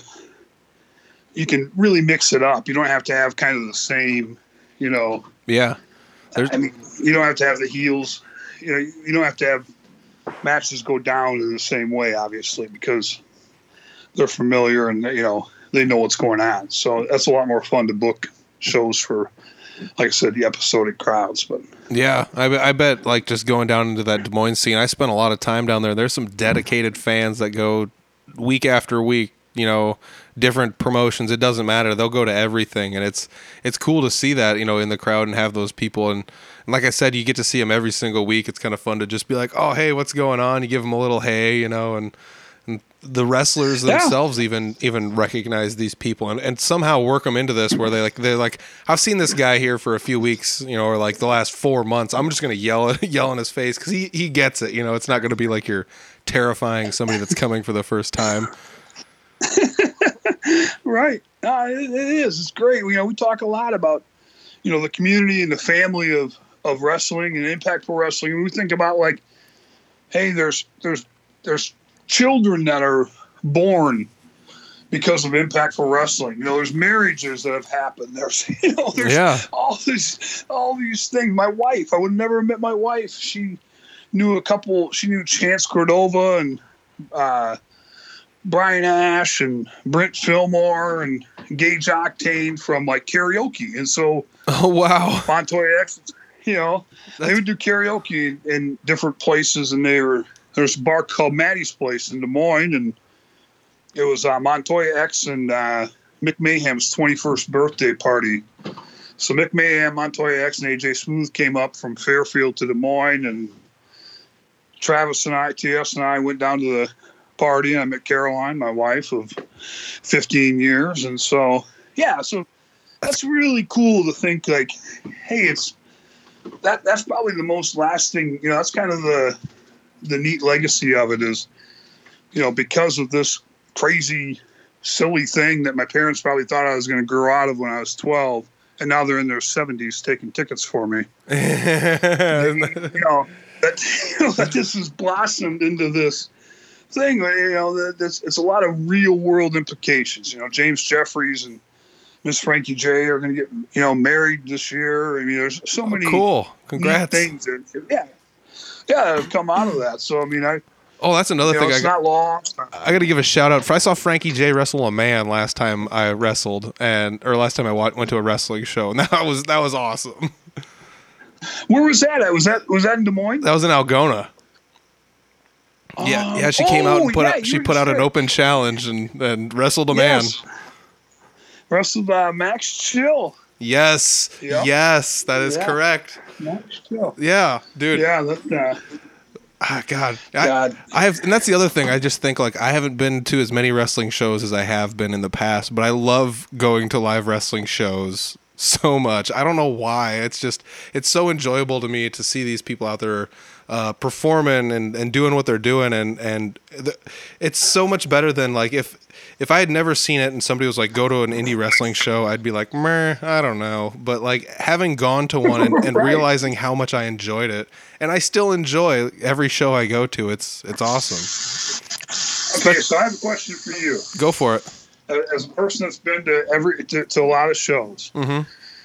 and I'll give you my opinion, but like guardrails or no guardrails for indie wrestling. Ooh, that's a good question. Um, the the guardrails make it look professional, but a lot of times they're hokey. So like if somebody tries to use the guardrails, it doesn't work very well. So I I, I tend to not like guardrails, honestly. Yeah, like for me, I mean, on the guardrail side of things, I mean, a lot of people were like, you know, especially like at the Hall of Fame show where it's, you know, yeah, it's it's pretty crazy and there's a lot of people there and you know, obviously things can get out of control, but it's like to me the guardrails were always the one thing that kind of separated it from the WWE. I mean, WWE's production is going to be higher, the wrestlers are going to be, you know, better, and you know all of this stuff. You're not going to to WWE, but that was the one thing I always thought was, hey, the accessibility, hmm the thought that a guy, because we can control it, we can make sure this doesn't happen. But you're sitting in the front two, first two, three rows, and the thought that a guy could just fly out of the ring into your lap at any time, time, Which does happen. kind of creates a little bit of adrenaline. yeah, which has, yeah, which can happen. Yeah. But um, I just yeah, I was always I've always always been a pretty big opponent of the of the guardrails. Just like you said, because they're not really utilized. I mean, if you're using them as a prop, great, but then you have to get pretty dang good. You have to have a pretty good setup there. You know, Yeah. I mean, if you're just using them as a barrier to keep the crowd away, I'm like, man, why are you taking that one thing away from the crowd? That Yeah. you know, All of, all I can don't need to take away. You can have them right there. all I can think of is like I'm just imagining playing a punk rock show at a venue and putting barricades between me and the crowd. like it doesn't make Yeah, sense. right? It- you're removing all the It intimacy. You're mo- removing a lot of it. I mean, like I said though, it does look really professional. It really does. It does. But And I'm a big and I'm a big part of that. I, I I mean I do believe in that. I want to look professional. I want that production level. But boy, to me, it's at that cost of, you know, like like you said, it would look professional at your punk rock shows too. Yeah. Like, you putting you're putting guardrails up at Vaudeville Mews. I mean, Yeah, yeah. Like, yeah, it's like, you know, it's just I, I don't get it, you know. But yeah. I, I think part of that, I, I went to these old AWA shows.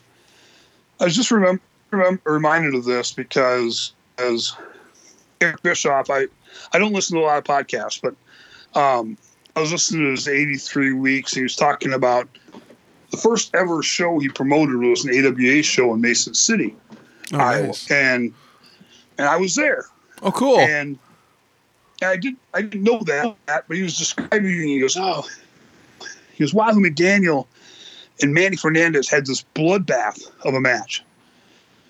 And I remember because Mike Ingebrigtsen, Wahoo, we were in the front row, and because we would get there, I, I mean, there's wrestlers and stuff. They're like, ah, look at that guy. He's here three hours beforehand. I'm like, yeah, so was I. Every show was a freaking teenager. I mean, show Yeah. starts at seven. I was there at four. Yeah, You yeah. know I mean, I mean I've, I've been in that boat too. I've been in that boat even as a 20 Yeah. some year old. So, yeah. right. Uh, yeah, no, that's great. And, and so, but Wahoo rolled in rolled into my friend Mike, and he was covered in blood, and he got pro. He had his program, and it just has blood all over it. And oh, cool. His grandfather, doctor. So. It was so cool, but it was my friend's grandma who took us to the show, and his grandpa was the town doctor. And she's like, "Oh my God, you can't have that blood-soaked, you know, program. Oh God, you gotta get rid of that thing, you know." all born diseases and Oh, he still has the uh, blood soak program from the fact but there's guardrails we would never have. If there's guardrails wahoo would have hit the guardrail and bounced into our shin and that would have been it. But instead yeah. That, that's the other. DNA in case That's another reason I don't like guardrails. If, if you if you paid for front row seats and you have guardrails in front of you, you're probably going to get smacked by the guardrails eventually. You know, like uh, oh just, yeah. or your soda's going to get tipped over into your merch. You know, it's going to happen. I don't know. Like, like I said, I've been to shows with and without them, but it's. I prefer no guardrails. Like I said, there's the intimacy. People can like walk through directly through the crowd and battle at the concession stands or do goofy stuff like that. Uh, you know, like I've seen people, you know, wrestle out outside out a back door and things like that before. And with guardrails, that's a lot more difficult. Yeah, I, I, do. I, I'd like to get your opinion on that, just because. Hey, I'm. That that's something I've never really. I always say I think of things through a fan's perspective. That's something I was really didn't. I was always kind of like, hey, I don't really like that, and so. But I certainly can be swayed, swayed if you know. and Like I said, you've been to a lot of shows from a lot of different promotions, so you know, there's. I, I'd certainly have have been open to it, but I just I've never. Uh, I wanted to get your opinion as somebody who's been to many, many shows with with and without guardrails. I'm sure. Well, as dumb as it sounds, like uh, if you really wanted to put as much production value into anything as you could, like I'd put it up on the stage somewhere because like the attention that's garnished when they walk up the ramp or back down the ramp, you know, um, that's usually like the biggest portion of it. So like gar- I've seen I've been to shows that had guardrails down the rampway and nothing around the ringside. Just to like separate them coming down the ring, and it kind of makes the wrestlers be like, "I'm here and you're there, and then I'm going to be up there and you're going to be down here," you know. So it kind of makes Yeah, this yeah. makes this little bit of separation. But uh, Hold a second. I'm trying to think of a good example. Like uh WrestlePalooza Yeah. was a good one of that where like the stage was set up very well and high produced, but then like when you get down to ringside level there was uh at the first handful of them at least there was no guardrails down at ringside, so um, you know, you still maintained inti- intimacy, but up at the up at the top end of the stage, it looked high, you know, like high production value type thing or whatever. Yeah, and this, and, I, and I've always think like having a, I don't know uh, how how long. I mean, there's nobody ever is going to listen to this part of the podcast. They've tuned me out, Peter, an hour ago. Oh, I doubt it. And we can say now is secret time. You can tell me anything. Nobody's made it this far in. They're all like, eh, I don't, I don't like your Troy talk that much. I'm out. Well, yeah, I don't So- grill me with another question if you got another one. Heck, I mean, I'm I'm all about it. I've been to a lot of shows, and I've, I've tried my best to keep my opinion close to my chest because I just really like when I went to pro wrestling shows. I liked them, and the worst part, and is also the best part about most pro wrestling fans, is that they're very opinionated. Um, and sometimes Right. it's- it's hard to argue with the opinions. So I just usually kept a lot of my opinions close to my, my chest for the most part. But yeah, I mean, like now that I'm not in the scene as much as possible, you know, as much as I used to be, I'd, I'd be more than happy to, to let a couple of opinions fly. Yeah. So who were who were guys not because they were bad wrestlers or anything like that. Not not to speak negatively of it. Who are the guys that you just didn't enjoy for whatever reason, you, or you did, or ah, that's probably an unfair question because I wouldn't want to answer that. But how about guys you really do want to see lose? Like Oh you wanted to, you know, you talked like big picture a little bit, but I mean, guys were even in your 20s and 30s, you on the indie level, you did want to see get beat. You know, I mean, for me, I mean, that's been like Midnight Guthrie as a kind of a fan. Uh, I kind of want to see that guy get his ass kicked. as of recently, yeah, Captain Midnight has been like. I, I really I've spent time around him in person. I enjoy him as a person, but like as a wrestling persona, I want to see him get the crap stomped out of him. you know, like, right. he Yeah. just, he just I mean, bothers me. Notable, yeah, right. I mean, are there other notable people like that? Like maybe not IPW people, but just you know, I will have to say when Midwest. when you first said that, like the first person that came to mind that like was one of the first wrestlers, I was like, oh my god, I hate this guy, and it was all based on like just his persona in the ring and how he carried himself, and it was Mark Sterling for some reason. He was uh Oh yeah. he was wrestling as a as a heel as a bad guy for a while, and it was just like, I mean, you just like you just mean mug him and shake your fists at him, like God dang, I just want this guy to lose all the time, you know. And I mean, that was that was one that he was he was really good at that, at doing that kind of stuff. Um, I mean, he was a Kansas City area wrestler for the most part, you know. Uh, he was easily one of the like the best heels that I saw.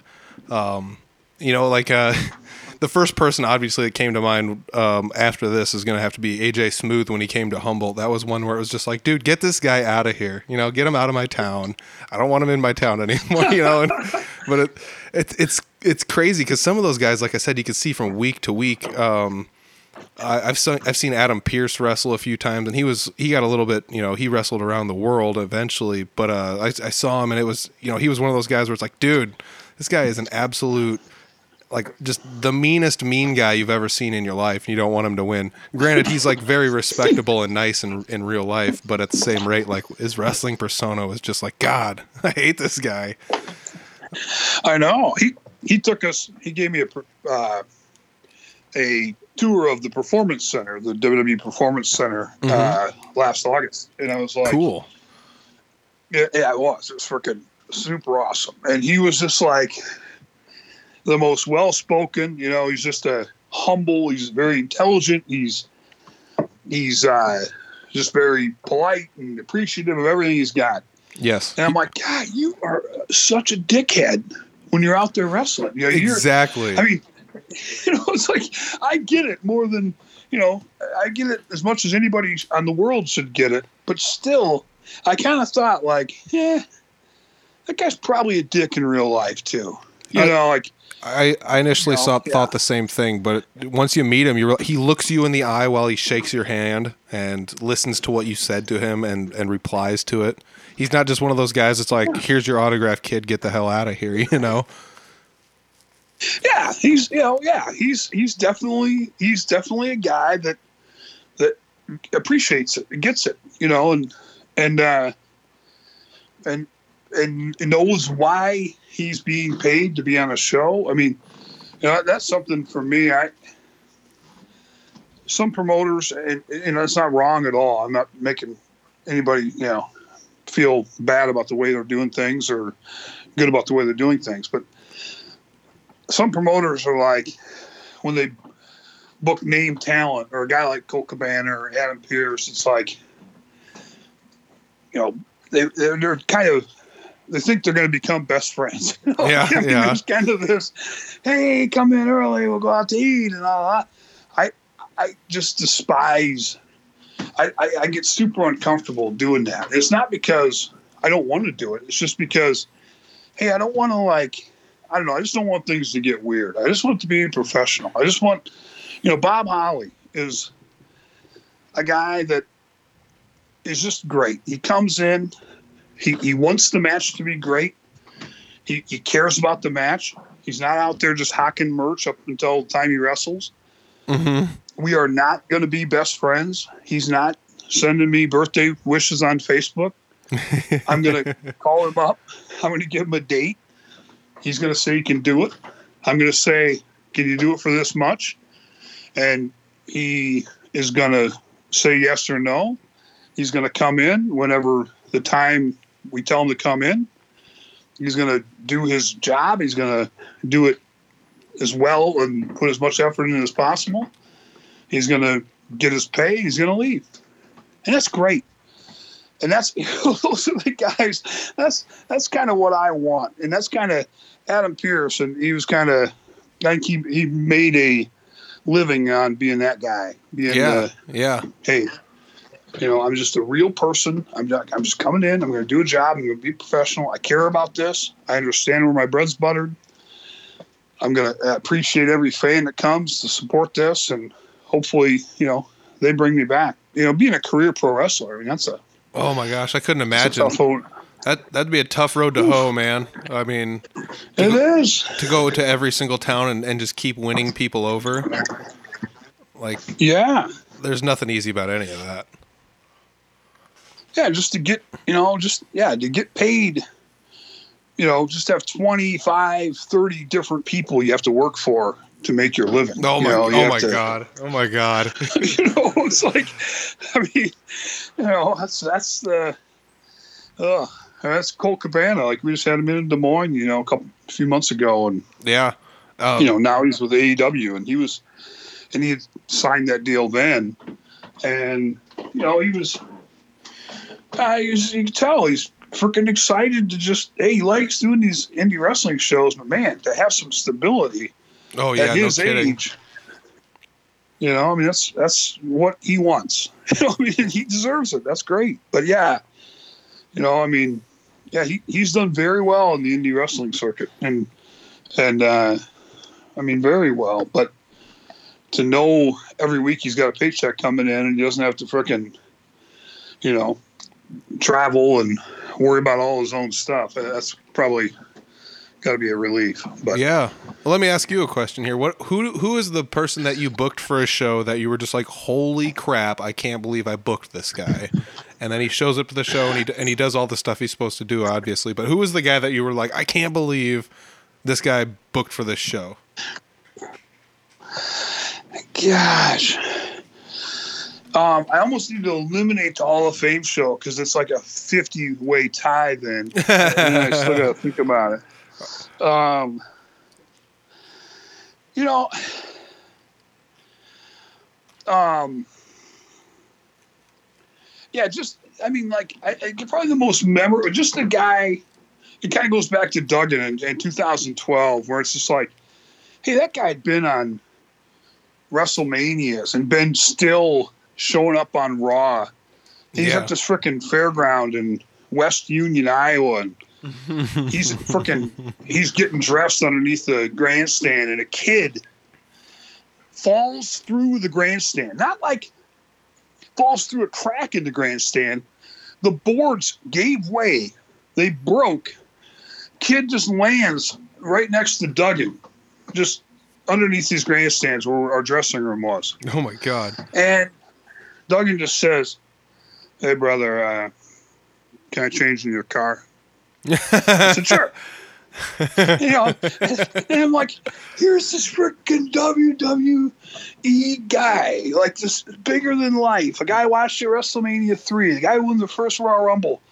He's Yeah. just here in the flesh, just hanging out. It just blew my mind. You know, it still blows my mind to think about it. You know, and so that's probably one that like was I was like, you know, wow. And then for the Hall of Fame, these guys I was not that excited about Ricochet and Sami Callihan. Mm-hmm. Um, I didn't. I mean, I knew they could do crazy stuff. I knew Ricochet could do crazy stuff. I'd never seen either of them live, and I don't know if you watched that, if you saw that match or not. Yep. But I mean, it was. I mean, I know the finish, and I'm like, please don't tap, please don't tap. You know, Yeah. I mean, you know, I mean, I just, I mean, that match was, I mean, it was just, yeah, it was great. It, it's kind of, kind of changed. It, it kind of has made me, you know, you talk about moments that have, you know, hey, you book these guys or these guys.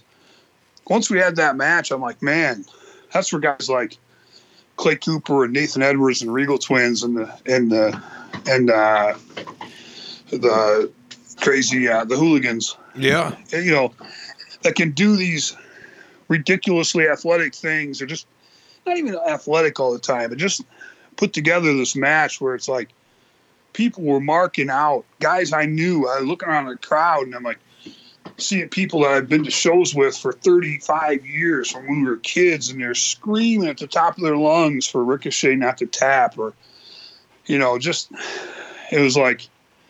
Man, I mean that was that was that was pretty damn great. And then really probably my favorite, you know, and this is off that question, but then, you know, hey, we ended up having James Jeffries winning the belt with managed by J.J. Dillon inside a steel cage against Justin Decent. You know, maybe one of my all-time favorite moments. And so, but yeah, Ricochet, Sami Callihan were two guys were that were just like above and beyond what I thought. But as far as guys that I didn't think you know I would ever have on you know show or or book. Like you know, Jim Ross is another guy though. Jim Ross and Jerry Brisco, just being in conversations as part of the you know the Hall of Fame selection committee and and being able to you know pick their brain. And that's just, I mean, I'm I'm a yeah, it's crazy. It's it,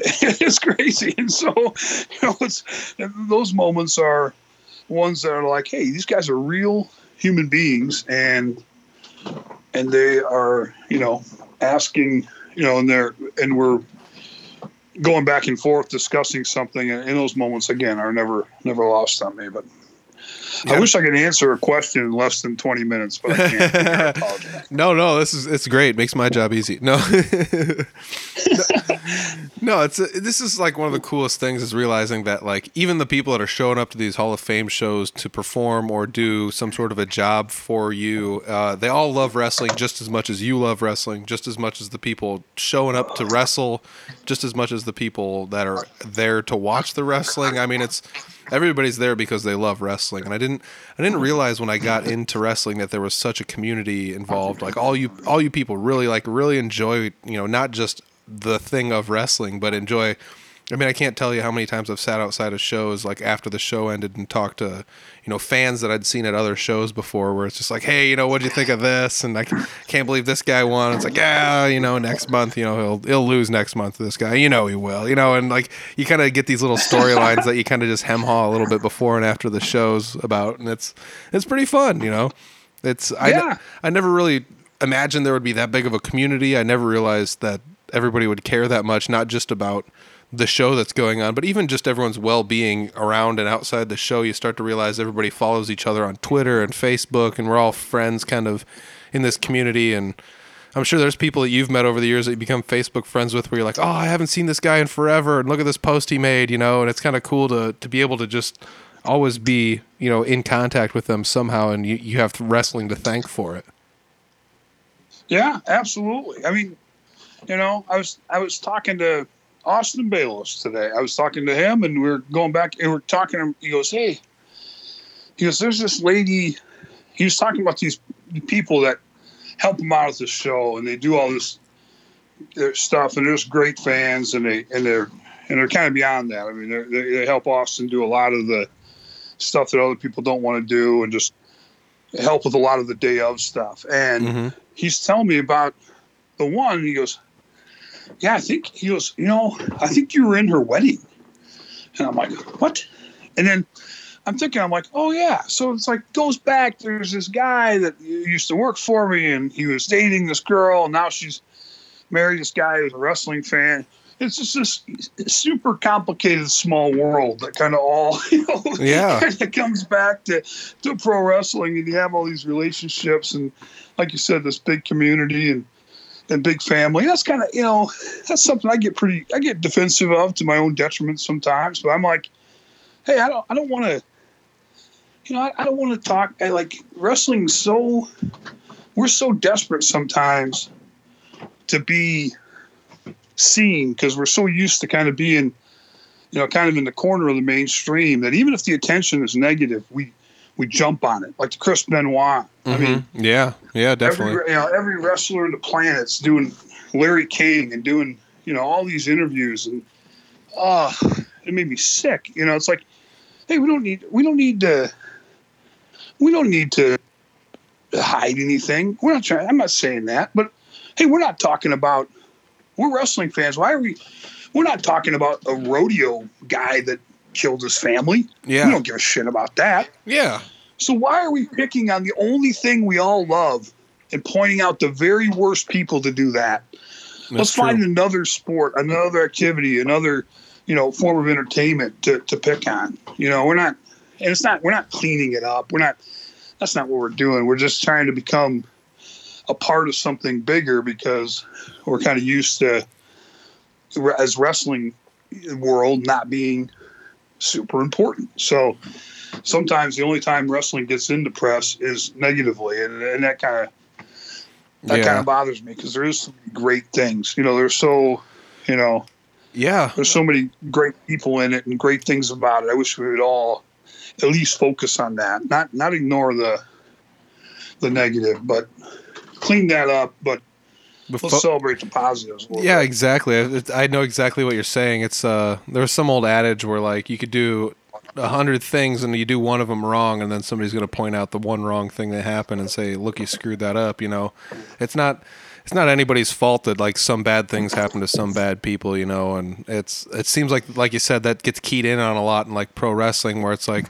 Oh, so and so, this guy died, and he was a wrestler, and he, he died young. And is it is it from CTE? Is it be, is it from partying too hard? You know, or is you know all wrestlers are on steroids? That was the 1990s. You know, everyone was yelling about that. You know, and it's like, dude, like why Oh, are you why are you focusing on this? Like, it seemed like everybody, you know, focuses on the wrong thing at the wrong times, and like that honestly, like that whole wrestling steroid thing almost killed wrestling. You know, for a period in the 90s, It did. it was there was nobody liked it, nobody cared about it. You know, and I mean, Raw wasn't very good, and and Nitro was non-existent, and it's just. You know, there was for a while there in the '90s. Like I said, that stuff almost killed it. The Benoit thing almost killed wrestling for a while. Uh, it's it's Yeah, and- part of that was because the ability of uh, the, the kind of the wrestlers just jumping on the bandwagon. Hey, I, I can be on national TV now talking about something, you know. And yeah, I mean, you know, I, yeah, I had uh, we had Brian Christopher. We we did a show. Um, it was with uh, Rikishi, and it was this territory league wrestling Oh yeah, um, by Reno, Illinois. that was yeah. that was in uh, kinda- Iowa, Iowa City, maybe. Yeah, Iowa City. And we worked.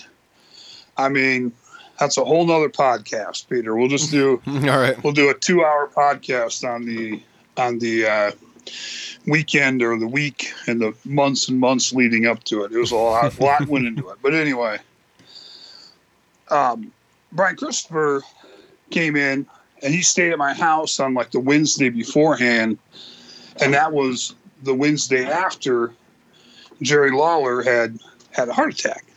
Oh wow. And And for people that don't know, that's So- that's his son. yes, yes. And so Jerry, Jerry the King Lawler's son. I- I- but yeah. I've, I've been trying to get some radio interviews going on with different local radio people, and they're kind of like, yeah, yeah, you know, trying to help get to this event some press. And then I get like three calls that all want to talk to Brian now about his dad having a heart attack. You know, Oh yeah, of like, course. You know, he doesn't want to talk about that. I go, well, he doesn't want to talk about his dad having a heart attack. So he'd love to be on your show, though. No, you know.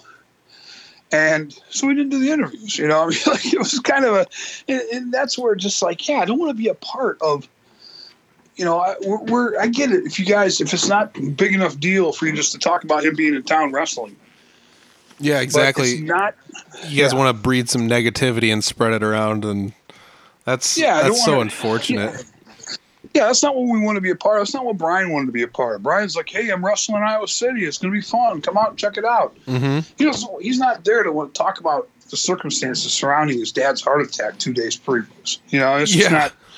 You know, I mean, that's just, you know, but and that's kind of where I, I guess my point is like, hey, just you know, we, we really is a, you know we are a wrestling community. It's a family. It's a it's something I'm proud to be a part of, and hopefully have shaped part of it in our area. And and oh, you know, there's so many. There's a lot of great wrestling. I mean, we're talking 20 years ago. There was four or five wrestlers in the state of Iowa. Yeah. You know, yeah. Wrestlers I mean, at, at all. Wrestlers at all, you know, really. I mean, like, you had T.S. Aggressor, Mr. Destiny, Gage Octane, Brian Ash, Brent Fillmore, and, you know, yeah, that's about it. You know, and then, I mean, that was like, yeah, because we did our first show, we had to bring guys in from all over the place, you know. Oh wow. And you know now there's heck I don't even know just either- either on the border or in Iowa you have you know 3XW you have CW and Rugged Pro and PWP and Scott County and uh, Magnum Pro and oh yeah. dang. LWE and you know the No Limits Wrestling over in Sioux City and you know I mean like you have ten promotions You have, you have more. Yeah, I was gonna so- say you got more promotions than you used to have wrestlers.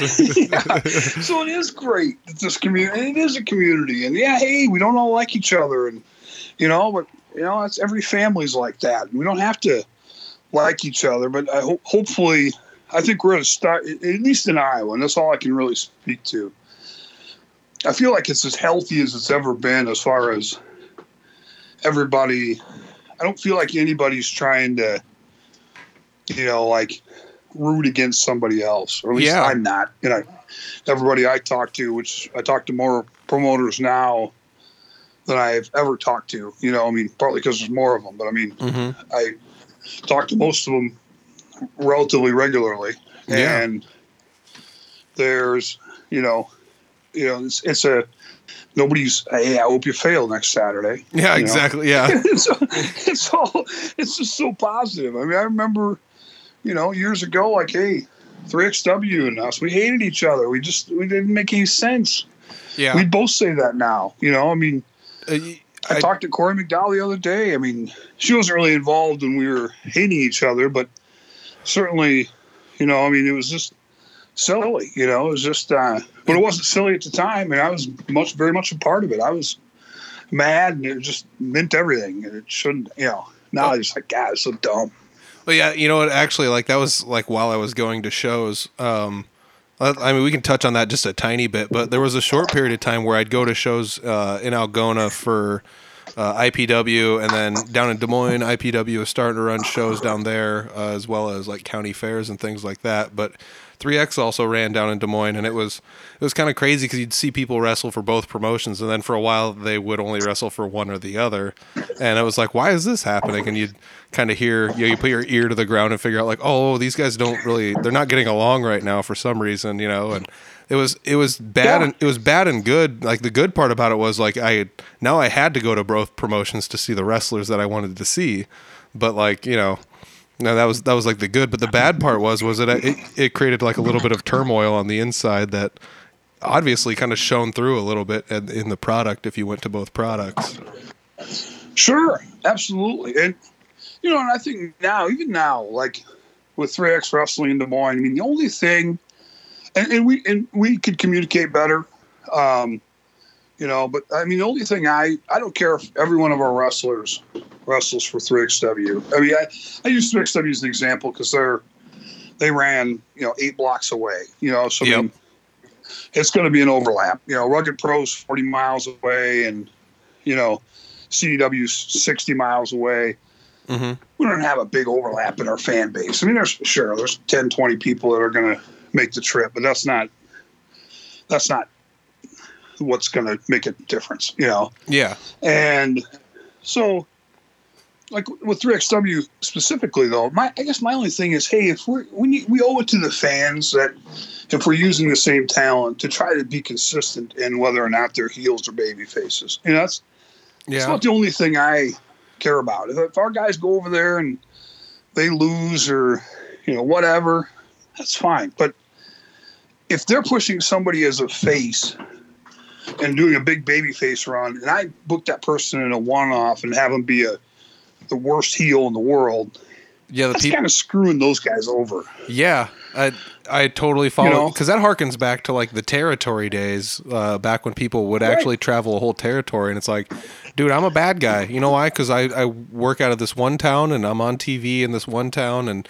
and they know me as a bad guy. So I got to be a bad guy when I show up here. Because on the off chance anyone's ever seen any of my work, they know I'm a bad guy. You know, and that, right.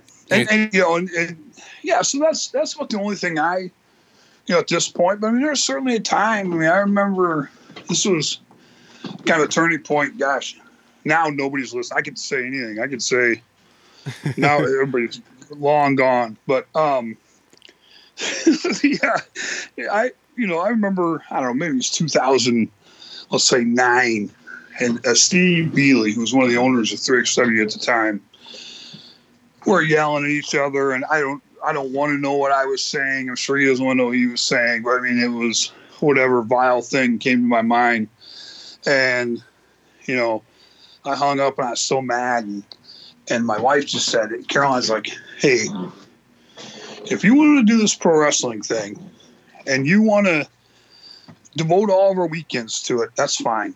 You know, if you want to spend every night talking pro wrestling and doing that and putting this together because you love it, that's fine. You know, if you want to use our money and it's, you know, if we lose money on the shows and, you know, that's fine. But if you're going to do all that and you're not going to have fun, you have to quit right now. Ooh, I like that. You know, and I, I mean that made that really that changed my life. I mean, it was like I called back Steve Bealey, and he was still mad, and I understood why he was mad. I mean, I don't now, but I'm sure I did then. And I said, "Hey, I'm not I'm not fighting with you. I'm just not. You're you're fighting, you're fighting with yourself. I can't do it. You know, I just. I mean, we don't have to like each other. We don't have to, you know, go to each other's birthday parties. I mean, I've I've talked to Steve, you know, not many times, but a couple times. He's out of wrestling now, but I mean, uh-huh. we're fine and you know whatever. But just it, it, at that point, it, all of it kind of changed for me. Then you know, a little like that was all like, hey, I just have to focus on the positive. And, yeah. You know, and then that's kind of right around the time we got involved in the Hall of Fame, and really things started clicking. And I, I kind of credit all that to not focusing on the negative, which I think is so easy to do in anything. Wrestling's not special, you know. Uh, yeah. There's, you know, bad people and everything. There's bad people and, you know, yeah, I, you know, we're not, but I think we have more, way more good people than bad. So yeah, I mean, me too with the wrestling world. I was talking about that when I talked to to Todd a handful of episodes back, uh, the promoter for Three X. Is the amount of good people I weigh I've uh, met outweigh the bad. You know 20 40 50 to 1 easily in the in the pro wrestling community.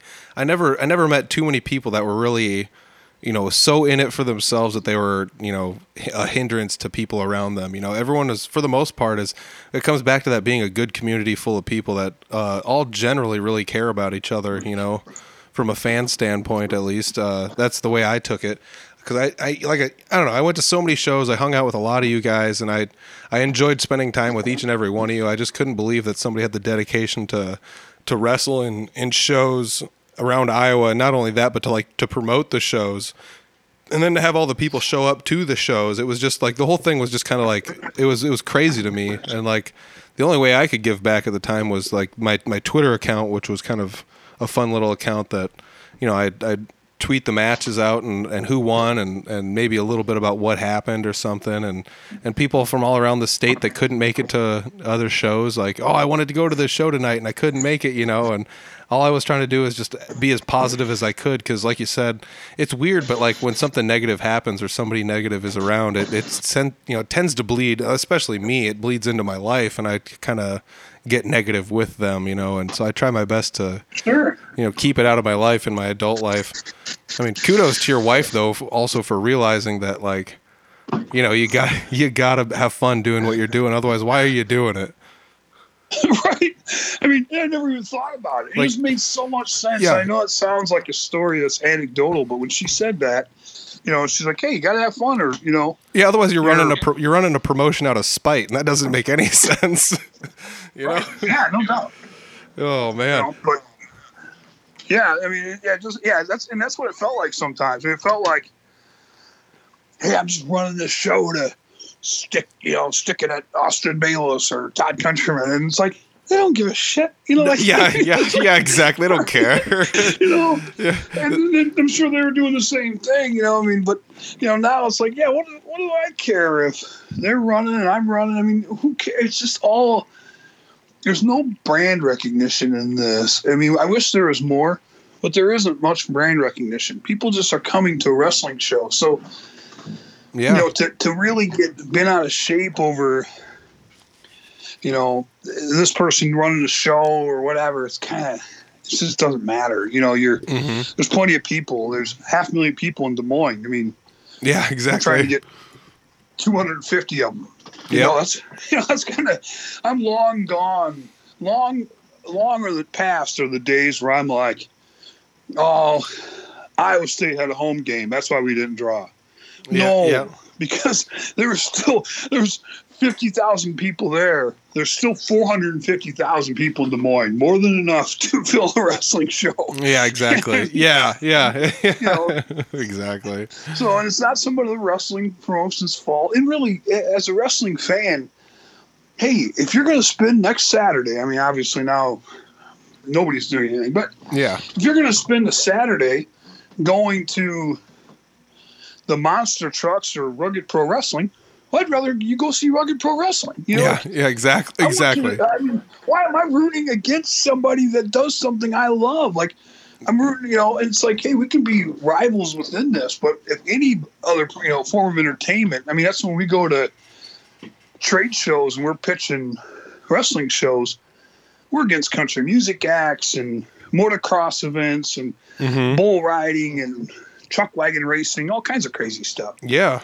And it's like, you know, hey, I'd rather have them pick a rival wrestling promotion than a chuck wagon racing. But sometimes we yeah. don't think that way. Sometimes it's like, hey, you'd rather have them pick chuck wagon racing than a rival wrestling promotion. Where if you think about it, it doesn't make any sense. You know, it's Yeah. and and I've certainly been on that side of it too. I'm not saying, you know, Oh, I yeah. wasn't, but certainly now I, I've come to realize that hey, wrestling like pro wrestling revolver, them coming to Des Moines, and people were like, "Oh God, is that bad?" I'm like, "It's great. They're drawing 500 people, so that means Mhm. you know we're we're lucky if we you know if we get to 300, we're tickled pink in Des Moines." hmm And so, if I, that's 200 people that don't know about us or that don't come to our shows. That's an opportunity. You know, we know, now we know there's 500 wrestling fans in the morning. You know, Yeah, like, it's- exactly.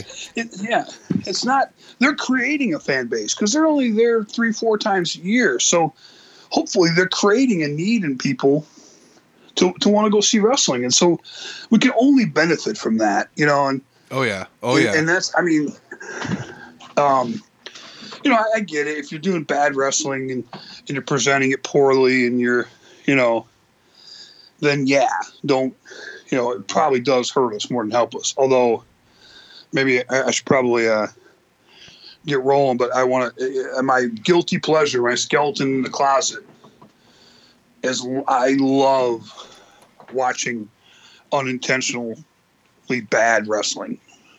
yeah. So- yeah, man. I mean, I I love it, and I know I shouldn't, and I, and it, it goes against it hurts wrestling, and you know I get it, but live, I mean, I watched I watched a couple shows with Mantar a few years back. yeah. I mean, they were some of the greatest moments of my life. There's, and it wasn't even Mantar. It was just like kind of, I mean, there's just like, you know, some things were, yeah. I mean, I love it. You know, and, and even like Buck Zumhofe used to run these shows. Did you ever get to see a Buck Zumhofe show? Not that I know of.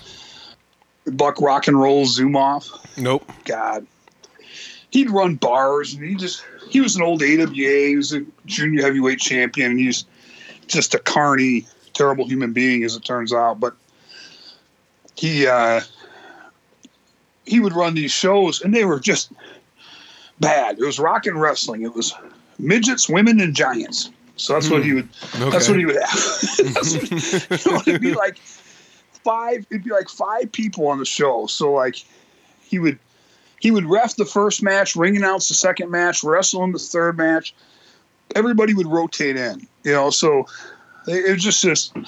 They were crazy, terrible, but like the crowd would like them. And so it's like, for, how, who am I to judge? Yeah. I mean, people would laugh, and you know, maybe they're not liking it on in the way it's intended to be liked, but people were leaving happy. You know, Mm-hmm. mm-hmm.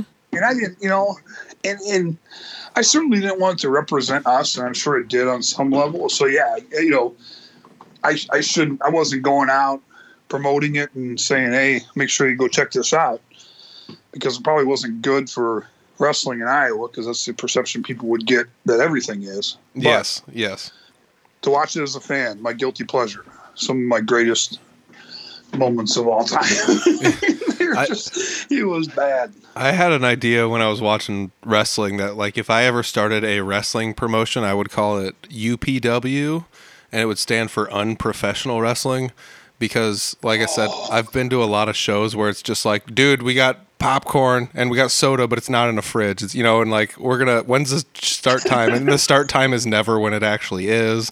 And you know, I just thought about like what are all the hokey things I've seen at a wrestling show that I could combine all into one show and just call it unprofessional wrestling and you know, like Uh, I don't know. I always thought that would be a fun like you could turn turn that into a gimmick all on its own, you know, and and actually probably pull it off somehow, you know. yeah, I mean, yeah, I got, yeah, that, yeah, that would, that's, let's talk off air. I think, you know, we'll have to put something together. Dude, it would be so fun. Uh, and that's an idea. I mean, I've had that idea for a long time and I've kept it under my belt. And this is actually the first time I've ever like said it to anyone. So, but yeah, I just thought Oh, man, that's great. I always That thought that'd be a great. good one. But uh, you know, and that's the other thing. Like in the wrestling community, I it's just like who's going to take this the wrong way if I say it. You know, when I'm going to shows all the time because I was that guy on Twitter that was trying to be positive all the time and and say things like that. And I didn't want anyone to take it the wrong way, so I never said it. But now that I know that everyone's, you know. Now that I know that you're all humans and I've, I've known you long enough, and you know I've known, um, heck, you and I have known each other almost ten years now. It's uh, I know, it's crazy. that's wild. You know, it's it's wild to think that too. That like uh, wrestling is, you know, for ten years we've known each other just because of pro wrestling. You know, and I off chance met you at a show and realized that you're a nice guy. Like I said, you're not friggin' Daddy Warbucks with a suit and a fistful of cash and smoking a cigar. You know, like everybody come get your envelopes. You I see, wish. you know, like It's my new goal. I've always, I've always said, I was like, you know, I jokingly say, you know, I've had 75 people tell me that was the greatest night they've ever had in their lives. I, I said, I've had that experience a lot. I'd love to have 5,000 paying fans tell me that was the worst wrestling show they've ever seen. you know, I just want that experience one time. I've had 50 people tell me it was great a lot. I'd like to have 5,000 tell me it was bad because I bet you that's not that bad of an experience either. um, I, I'd like to experience both ends of that. yeah, man. So, Well, all right. Oh, shoot. Heck, I'll tell you what. This sounds like a great spot to end it because, like, we got that positive spot where if you're not having fun with what you're doing, then why are you doing it? And that's that's gonna be every podcast I do. I feel like there's something I can take away from every one of them, and that's the one I'm gonna take away from this. That's a good one. Oh, I've always said a moron hates their job for more than six months. Oh, that's another good one. That's that's been that's my axiom in life. It's like, hey, I've hated jobs, and I'm just like, what am I doing? Just quit. Uh, you know, I can't figure it out. It's not where you know. It's just like Yeah. you're not gonna die in the street. You know, just if you don't, if, if you're miserable, you know, just quit. And that's kind of how wrestling. It's like, hey, nobody gets into this by accident, like you said. I mean, it's a very purposeful endeavor. It's a lot of work, and people like it's a training. It's always like the money kind of is that big hurdle, and we kind of tell people, well, hey, that's the least of your hurdles because you're going to be dedicating two, three days a week for the next 16, 20 weeks in training. And then you're going to have to drive all over the freaking Midwest and hopefully the country if you're lucky. If you're lucky, you if get you're to do lucky, yeah. You know, If you're lucky, you get to leave the state. You know. yeah, and and go on these road trips and for sometimes nothing and, and come out. You know, there's so many more sacrifices beyond that first you know two thousand dollars to train.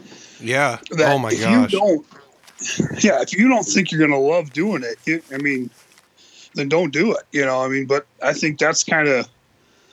I think that's what that process does weed people out hmm to where Yeah. How bad hey, do you actually want to do it? wrestling- Yeah, I mean you're you're dealing with everybody in that locker room is is a is a fan. You know, I mean, Mm-hmm. it's, it's it's great. So I appreciate you doing what you do. This is awesome. I I can't imagine. I hope you don't edit this down because it'll be six minutes long. Of the six minutes I made sense, but No. um, I, uh, the you know normally I'd be I'd be carnying a few shows, but obviously in our in our current state, there's uh, not much to promote. But uh, Well, here's the easiest way to do it. If, great. if you want to check it out, go to facebook.com and check out Impact Pro Wrestling. You can type in Impact Pro Wrestling and uh, you'll check it out right there. Otherwise, go facebook.com slash Impact Pro Wrestling. It'll take you right to the page.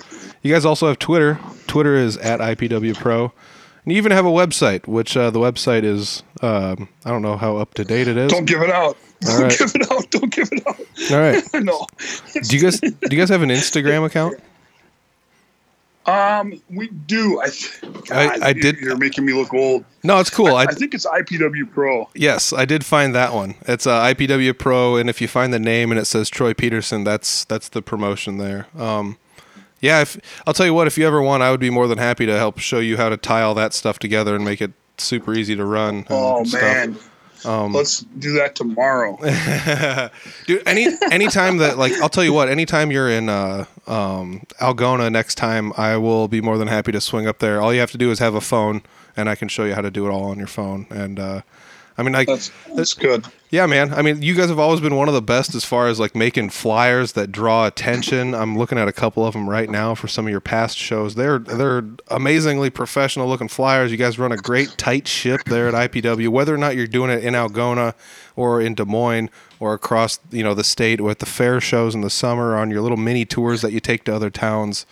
Dude I, I appreciate everything you do. You've entertained the masses for almost 20 years now Well, thank you. I want I want to give a quick shout out to Spot Monkey Media and Christopher Huffman for making those posters because you know paying this is something I never gave credit to like a graphic designer. So like I'm not going to pay somebody just to design a poster, mm-hmm and it's the best money we've ever spent. You Yeah. know, it's just absolutely hey, he is he is a pro and he does great stuff. So yeah Well, yeah, thank you for having me on. I hope this has been. I, we didn't have a game plan, and I tend to ramble, but Dude, I think it worked uh, out great.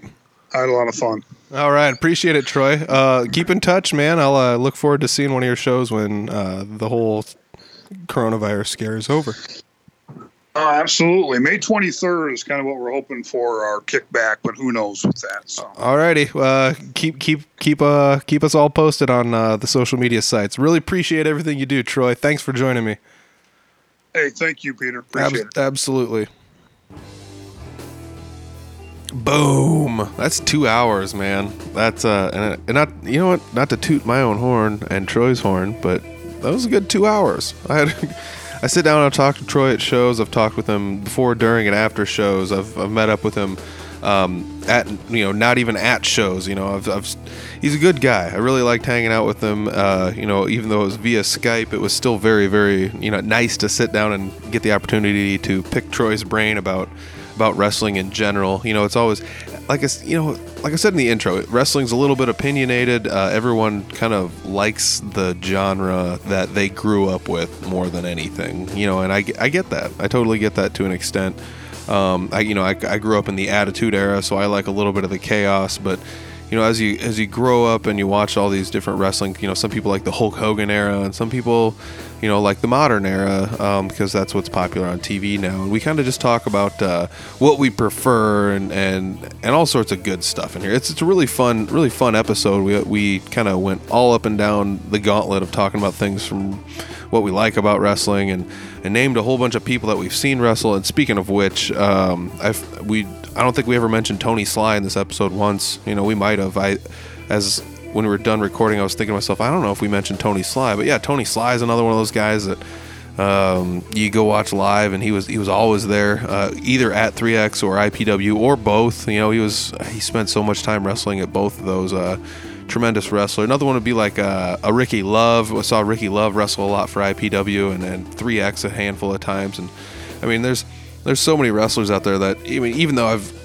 came back and re-mentioned uh, those two. I mentioned them for the first time in this episode. It, there's still tons we forgot to mention. So if I forgot to mention you and you're one of the pro wrestlers and I'm listen, you know, you're listening to this, hey, I'm sorry, I forgot. Um, you know, there's there's so many people out there that are working for so many companies, and it's just it's crazy. You know, there's I didn't realize there was that many people wrestling and that many promotions when I first got into wrestling. You know, uh, between five and ten years ago, I first started watching shows, and it's it's wild, man. It's wild. There's tons of pro wrestling out there, and it, th- those live shows, those indie shows, are tons of fun. They're intimate. It's great to be able to sit down and and be able to talk to the wrestlers at intermission, and maybe buy a shirt from a local guy. And, you know, I. I have so many pro wrestling shirts from indie wrestlers. It's in, it's insanity. Um, you thought I had a lot of concert shirts. You know, that's uh, that's another one I've got a lot of is pro wrestling shirts of all sorts. So, hey, you know, if, if you like pro wrestling, I hope you guys like this episode. If you don't like pro wrestling and you sat and listened to this whole episode, hey, thank you so much. Uh, check out a live show sometime. I bet you will like it more than you think you will. If you like wrestling in any capacity, and even if you don't, I mean, I've taken people to wrestling shows that have zero interest in wrestling, even at all, and they still liked it. So go figure. It's uh, it's it's a live performance. It's very entertaining, and like I said, you don't have to be a pro wrestling fan to enjoy it. Uh, just want to give a huge shout out to Troy for taking two hours out of his day to sit down and talk with me, dude. Troy, thank you so much. I really appreciate it. I also want to tell everyone, hey, check out IPW Pro. Uh, on all the Instagram and Twitter and Facebook and all the good stuff. Uh, on Facebook, it is uh, at Impact Pro Wrestling. On Twitter, it is IPW Pro and then same thing on Instagram as well. So check those out. Um, hopefully, Troy and I can get together and we can maybe streamline some of this stuff. But I got to be honest, Troy does a pretty darn good job of uh, keeping his social media up to date and everything. So uh, hats off. I mean, it's a it's a daunting task. I know that I slack uh, a decent amount on my social media uh, here at Audible Farm, but at the same rate, you know, I was man, life life gets in the way sometimes. You get kind of busy, but I've, I'm still doing my best to put out an episode a week. And I just want to say thanks to all my guests for continually meeting with my weird schedules. And I have just these odd windows of time that are are available to me to be able to do the podcast. So I just want to say thanks to all my guests. Uh, thanks this week to Troy, and thank you guys for listening. I really appreciate it. And huge shout out to Couchtown Coffee. Mmm, good. That is some that's amazing stuff. Like I said, I, I took a little break from Couchtown, and I don't know what I was thinking. It's easily the best coffee. Um, hands down. Give it a shot. Uh, local musician makes Couchtown Coffee, roasts it right here in Iowa. Uh, it's amazing stuff. Check it out. Go to couchtowncoffee.com or Facebook. Uh, they've got a, a, page there on Facebook too. It's Couchtown Coffee. So check it out. Enjoy it. Use the code word indie. Save yourself 20% this week. I am out of here. All right. Thanks for listening, everybody. I'll check you next week. Peace.